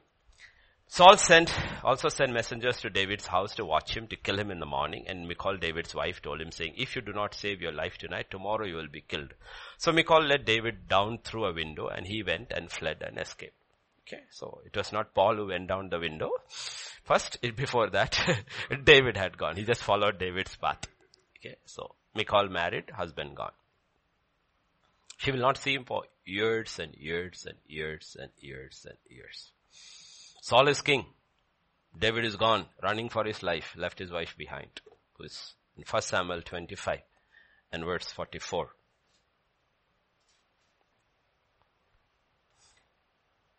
Saul had given Michal his daughter, David's wife, to Palti, the son of Lachish, who was from Gallim.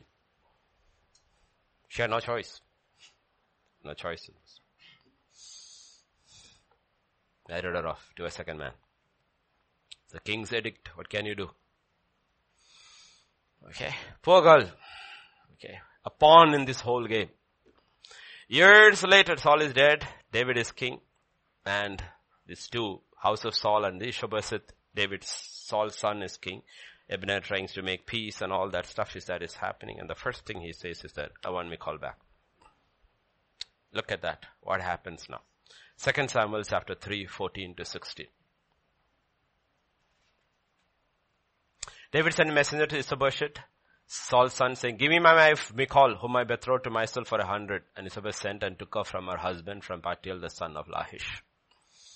In verse 16, her husband went along with her to him, weeping behind her. So Abner said to him, Go, return. And he returned. Poor girl. But she loved this guy. Then he had to run and she had to help him run for her life. Father took her, gave it to another man. Now she had lived him for with him almost 10 years. Okay, or more. Now another king has risen. And David forgets the law, everything the law says, you cannot take her, but he forgets the law. Okay? Because it says if a woman is married and she goes, marries, and you cannot marry her a second time. So he's still under the law. Okay? But he takes her. So this fellow is coming, crying, crying, meaning he loved. We don't know whether Michal loved him or not, but at least he loved. He crying. Abraham says, go. And he goes. Little later what you have in 2 Samuel 6.23 is David cursing Michal. Therefore Michal, the daughter of Saul, had no children to the day of her death. Okay. She's a pawn, really pawn. This is what life is like for most people. Other people make decisions and you're just pawn. Move here, move there, move there, move there.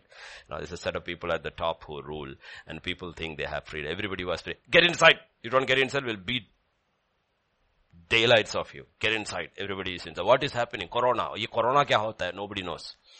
I'm talking about the poor illiterate people and all. So immigrants all trying to live stuck in the border with water bottle, walking 300 kilometers. Who makes all these decisions?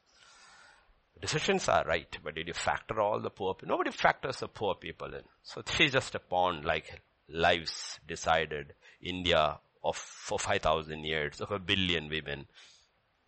This is my order. Marry her. That's it. Marry him. Okay. Life is miserable. Okay, he's drunk. He beats him up. Stay there. Life's made. Through it all, there is a father who's sitting there and says, you know what? This is not what I am. This is not what I am. This is not what I am. This is not what I am. You are portraying my picture to all these people that this is what a father is. This is what a husband is. Jesus says, this is not what I am.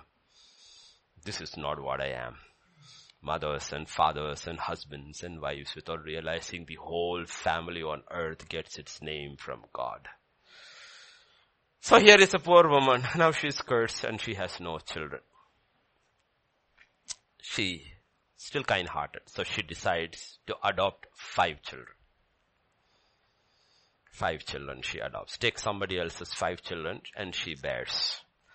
Years have passed by. Now one king, one kingdom.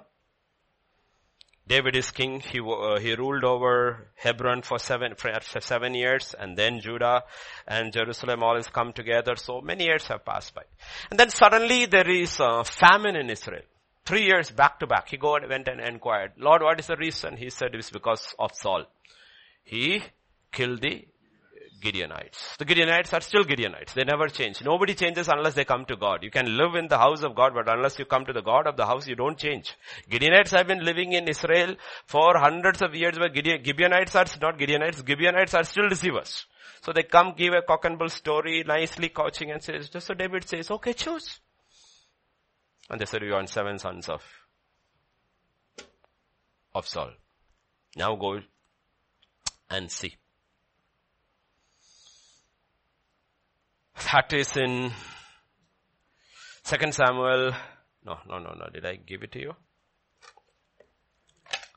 Got it? Second Samuel. I'll give it to you now. Yeah, 21. Please read. Which are the verses? You got it? Yeah. Yeah. Go read further. Yeah. Go further down. Hmm. Nine? Yeah, from nine. He delivered them. So what did you know? Verse 8. So king took Armoni and Mephibosheth, the two sons of Rizpah, the daughter of Aiah, whom she bore to Saul, and five sons of Michal, the daughter of Saul, whom she brought up for Adriel, the son of Barzillai the Meholite. What did he do? He already said his word, and he's not going to kill Mephibosheth, whom he has given him shelter, the other Mephibosheth. So he took these five sons of her, and two sons of her said, hang them. This is the last time you will hear about Michal. Widow, no children, and adopted children, hanging there. The saddest story in the Bible. One of the saddest story in the Bible. Okay. And this is the story of so many people. Trafficked in their millions, girls, children, women, men, boys, this is the whole world. That's what Revelation, why God will destroy this world because they are traffickers of souls. And this is the kind of how they end up. And this is a father who's standing there, sitting there and watching and waiting. And that's what he says. He says, I love you. I love you. And if you don't read with those eyes, Jesus on earth, you don't know. That's why in Gospel according to Matthew on the mountain of some Mount some, um, Sermon on the Mount, the greatest sermon on the kingdom of God is given and scripture that after that he came down. Here is talked about the truth, the light of the gospel, the light, light, light, light. This is what God is. This is what God is. God, this is what is God is. He's actually, he's ex, what you call it, exposition of the spirit of the law dazzled by the light. Oof, boss, if God is like this, what can we do? Amazed, shocked. And then he comes down the hill and there is a leper. If you look at chapter 3, chapter 8 verses 1 to 3, came down the mountain. After blinding them with the light, he comes down and blinds them with his love. That's what scripture says in Matthew chapter 8 verse 1 onwards. He came down from the mountain. Great multitudes followed him. The multitudes are following him. And behold, a leper came and worshipped him saying, Lord, if you're willing, you can make me clean. Come here, uh, Raj, you're not a leper, but you are just an example. We were all lepers once, okay. Jesus put out of his hand and this never happens. Never happens under the law. Never happens under the law. You know why? Because if you touch him, you become unclean. He could have just spoken a word and cleanse him. But he knows if I speak a word, his leprosy will go. But he needs more than that. Nobody has touched him in years. Not even his own wife or children. Nobody has shown any regard or love. He's not even considered a human being. He's an outcast. You know what? He needs more than healing. His spirit is absolutely broken inside. Let him feel the love of God. I love you. And he's made whole.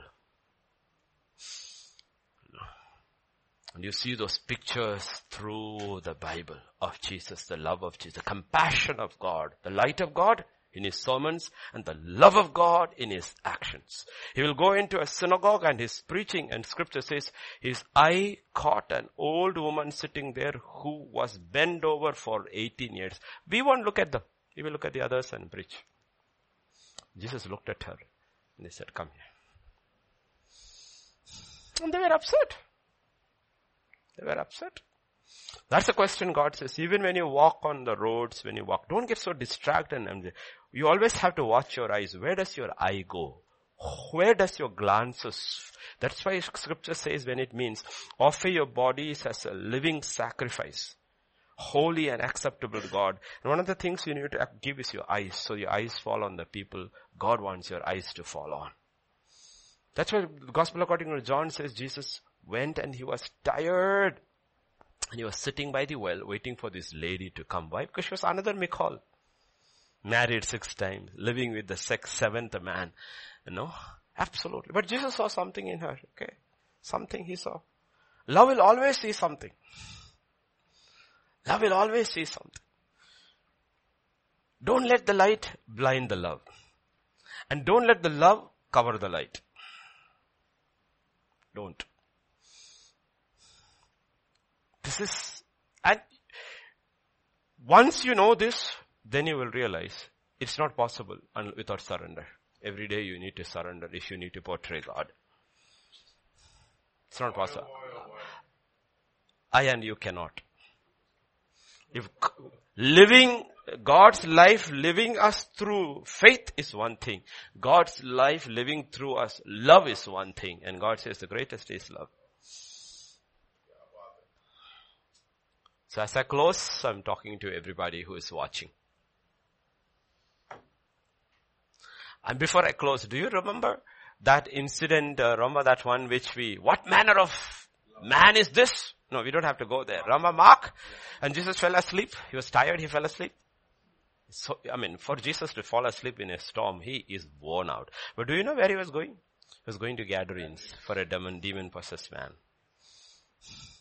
The compassion of God. He was tired in his body, but his father told him, there's a madman there. You need to go. Body was tired, but the spirit was willing. So he got into the boat and fell asleep. And when he reaches the shore, the white madman is there.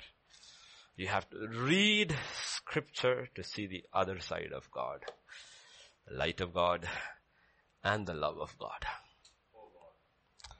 So all the dear brethren who are hearing, watching, will be watching over the days, weeks, doesn't matter what the world has called you. The world may have called you many names, mad, fat, ugly, widow, butterfly. Your father loves you. Your father loves you. He's the only one who said, come to me. And put no conditions. He didn't say, only this set of people come to me. He said, come to me. Only condition, he said, if you're weary and heavy laden, just come to me. And he promised he would give you rest. But there's only one who loves us that way. It is God. Wherever you are sitting today, if you are a family, I would ask you, join together as a family. Hold your hands, husbands and wife, children. As a family, join your hands together. If you're sitting alone in your room, by faith, take a step towards God. If you're lying in a hospital bed, turn your heart and your face towards God.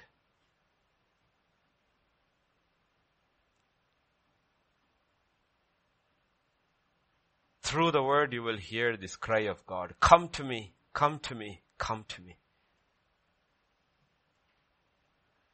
Who are weary, who are heavy laden, who are thirsty, who are hungry. The Samaritan woman could have never gone to him, so he went to her.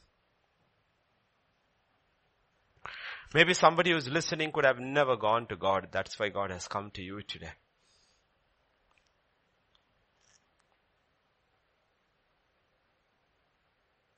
Joseph is not mad with you.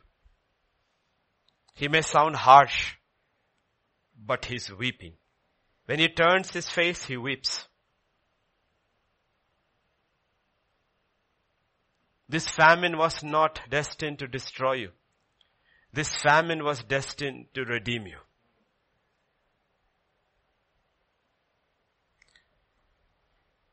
This lockdown was entirely planned by God for His children to bring us to Him.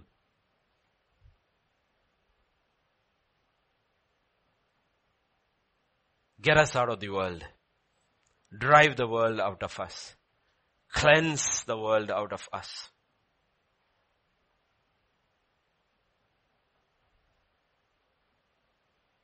That we might come to our senses and come back to our Father. We are all prodigals. All of us are prodigals. There was only one, one alone who walked on earth who never strayed. That was Jesus. But he came so that he could take us to the Father. So that tonight the invitation is come to the Father. Father, we just come to you, Lord. All of us together, Lord. We just come to you. Even your children who are watching, we come to you. The fathers are coming to you. The mothers are coming to you. The children are coming to you. And we come to you knowing that you love us. You love us as we are, warts and all. You love us. You love the priest, you love the prostitute. You love the beggar on the road and the prince in the palace. You love them all. When you love, you love them all. We don't have that love, Lord. We need that love. But right now I'm inviting all to your love, Lord. Husbands and wives and children, fathers and mothers, all to the love of Christ. You are depressed. You are discouraged.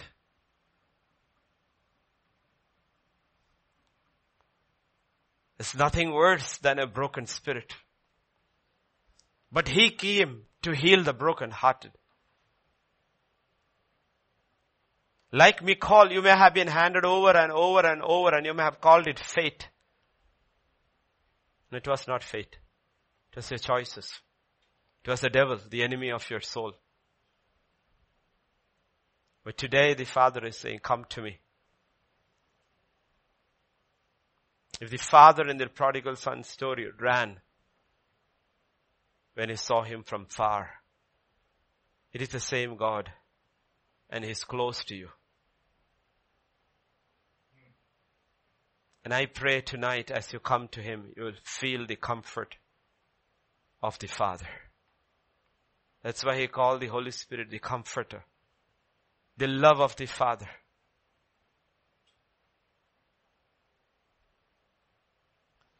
If it's your sins that have caused this, He will tell you. Your sins are forgiven. Because you came to me. Some of you have been wounded so much by the sins of the others. To you he is saying, don't you know I am the balm of Gilead? I pray now, Father, the balm of Gilead will flow into the lives of your people, healing their wounds.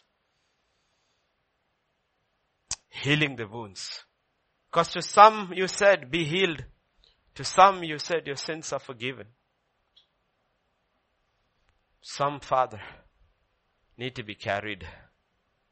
They are demon possessed. Or they are controlled by the powers of darkness. To them I pray and I speak now. Be set free in Jesus name. Take authority in the name of Jesus of Nazareth. And I command every spirit of darkness oppressing God's people who are hearing and watching now to leave in Jesus name. Release the bonds in Jesus' name. For whom the Son has set free is free indeed. And every oppressor shall leave and die. The enemies you see until today who pursued you, you will not see no more. They will leave now in Jesus' name.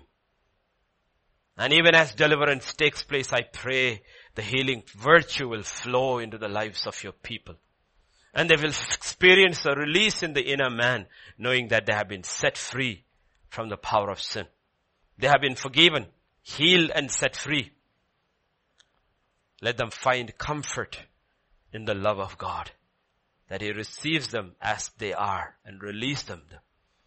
Let the power of God's love they experience because your word says your love never fails.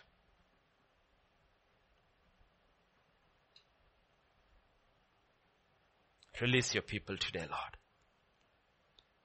Release your people today. Release husbands and wives and children. Let homes be put together. Let families be put together. Let households be put together. Let there be peace and reconciliation in churches. Because you are the Prince of Peace.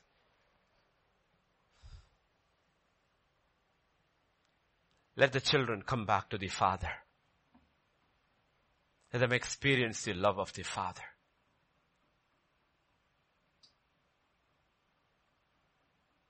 Thank you, Father. Thank you, thank you, thank you, Lord. We just love you. We just love you, Father. We just love you. Every rising moment, help us to bask ourselves in the love of the Father. Only you can say and not lie. Things we can never say. We say, but we don't mean it because it's impossible for us. When you say the thoughts that you have towards us cannot be counted, it is true. When you say that he who touches you touches the apple of mine eye, when you say we are the apple of your eye, it is true. When you say I have engraved you in the palms of my hand, it is true. It's there. We see the palms of your son's hand. It is there. That pierce, that marks, all over it's about us. When you say about the twelfth son of Joseph, Jacob, the son of grace, that the beloved of the Lord rides upon his shoulders, it is true. It's about us. Let people not judge life by what they see and feel. Let them judge it through your eyes. Israel complained all the way. But you told Israel on eagle's wings I carried you and brought you to myself. And they wandered and died because they rejected you and your love.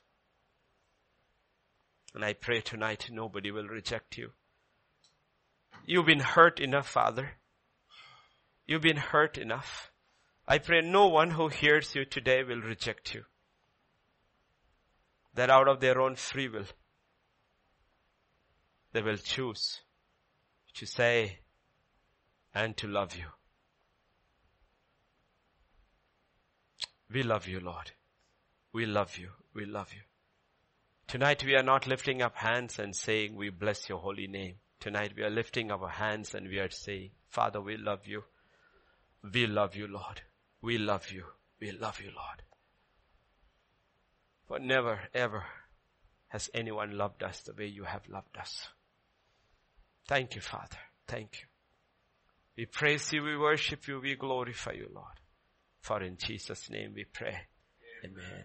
The grace of our, oh Lord, the grace of our Lord Jesus Christ and the love of the Father and the fellowship of the Holy Spirit rest and abide with each one of us. Amen and amen.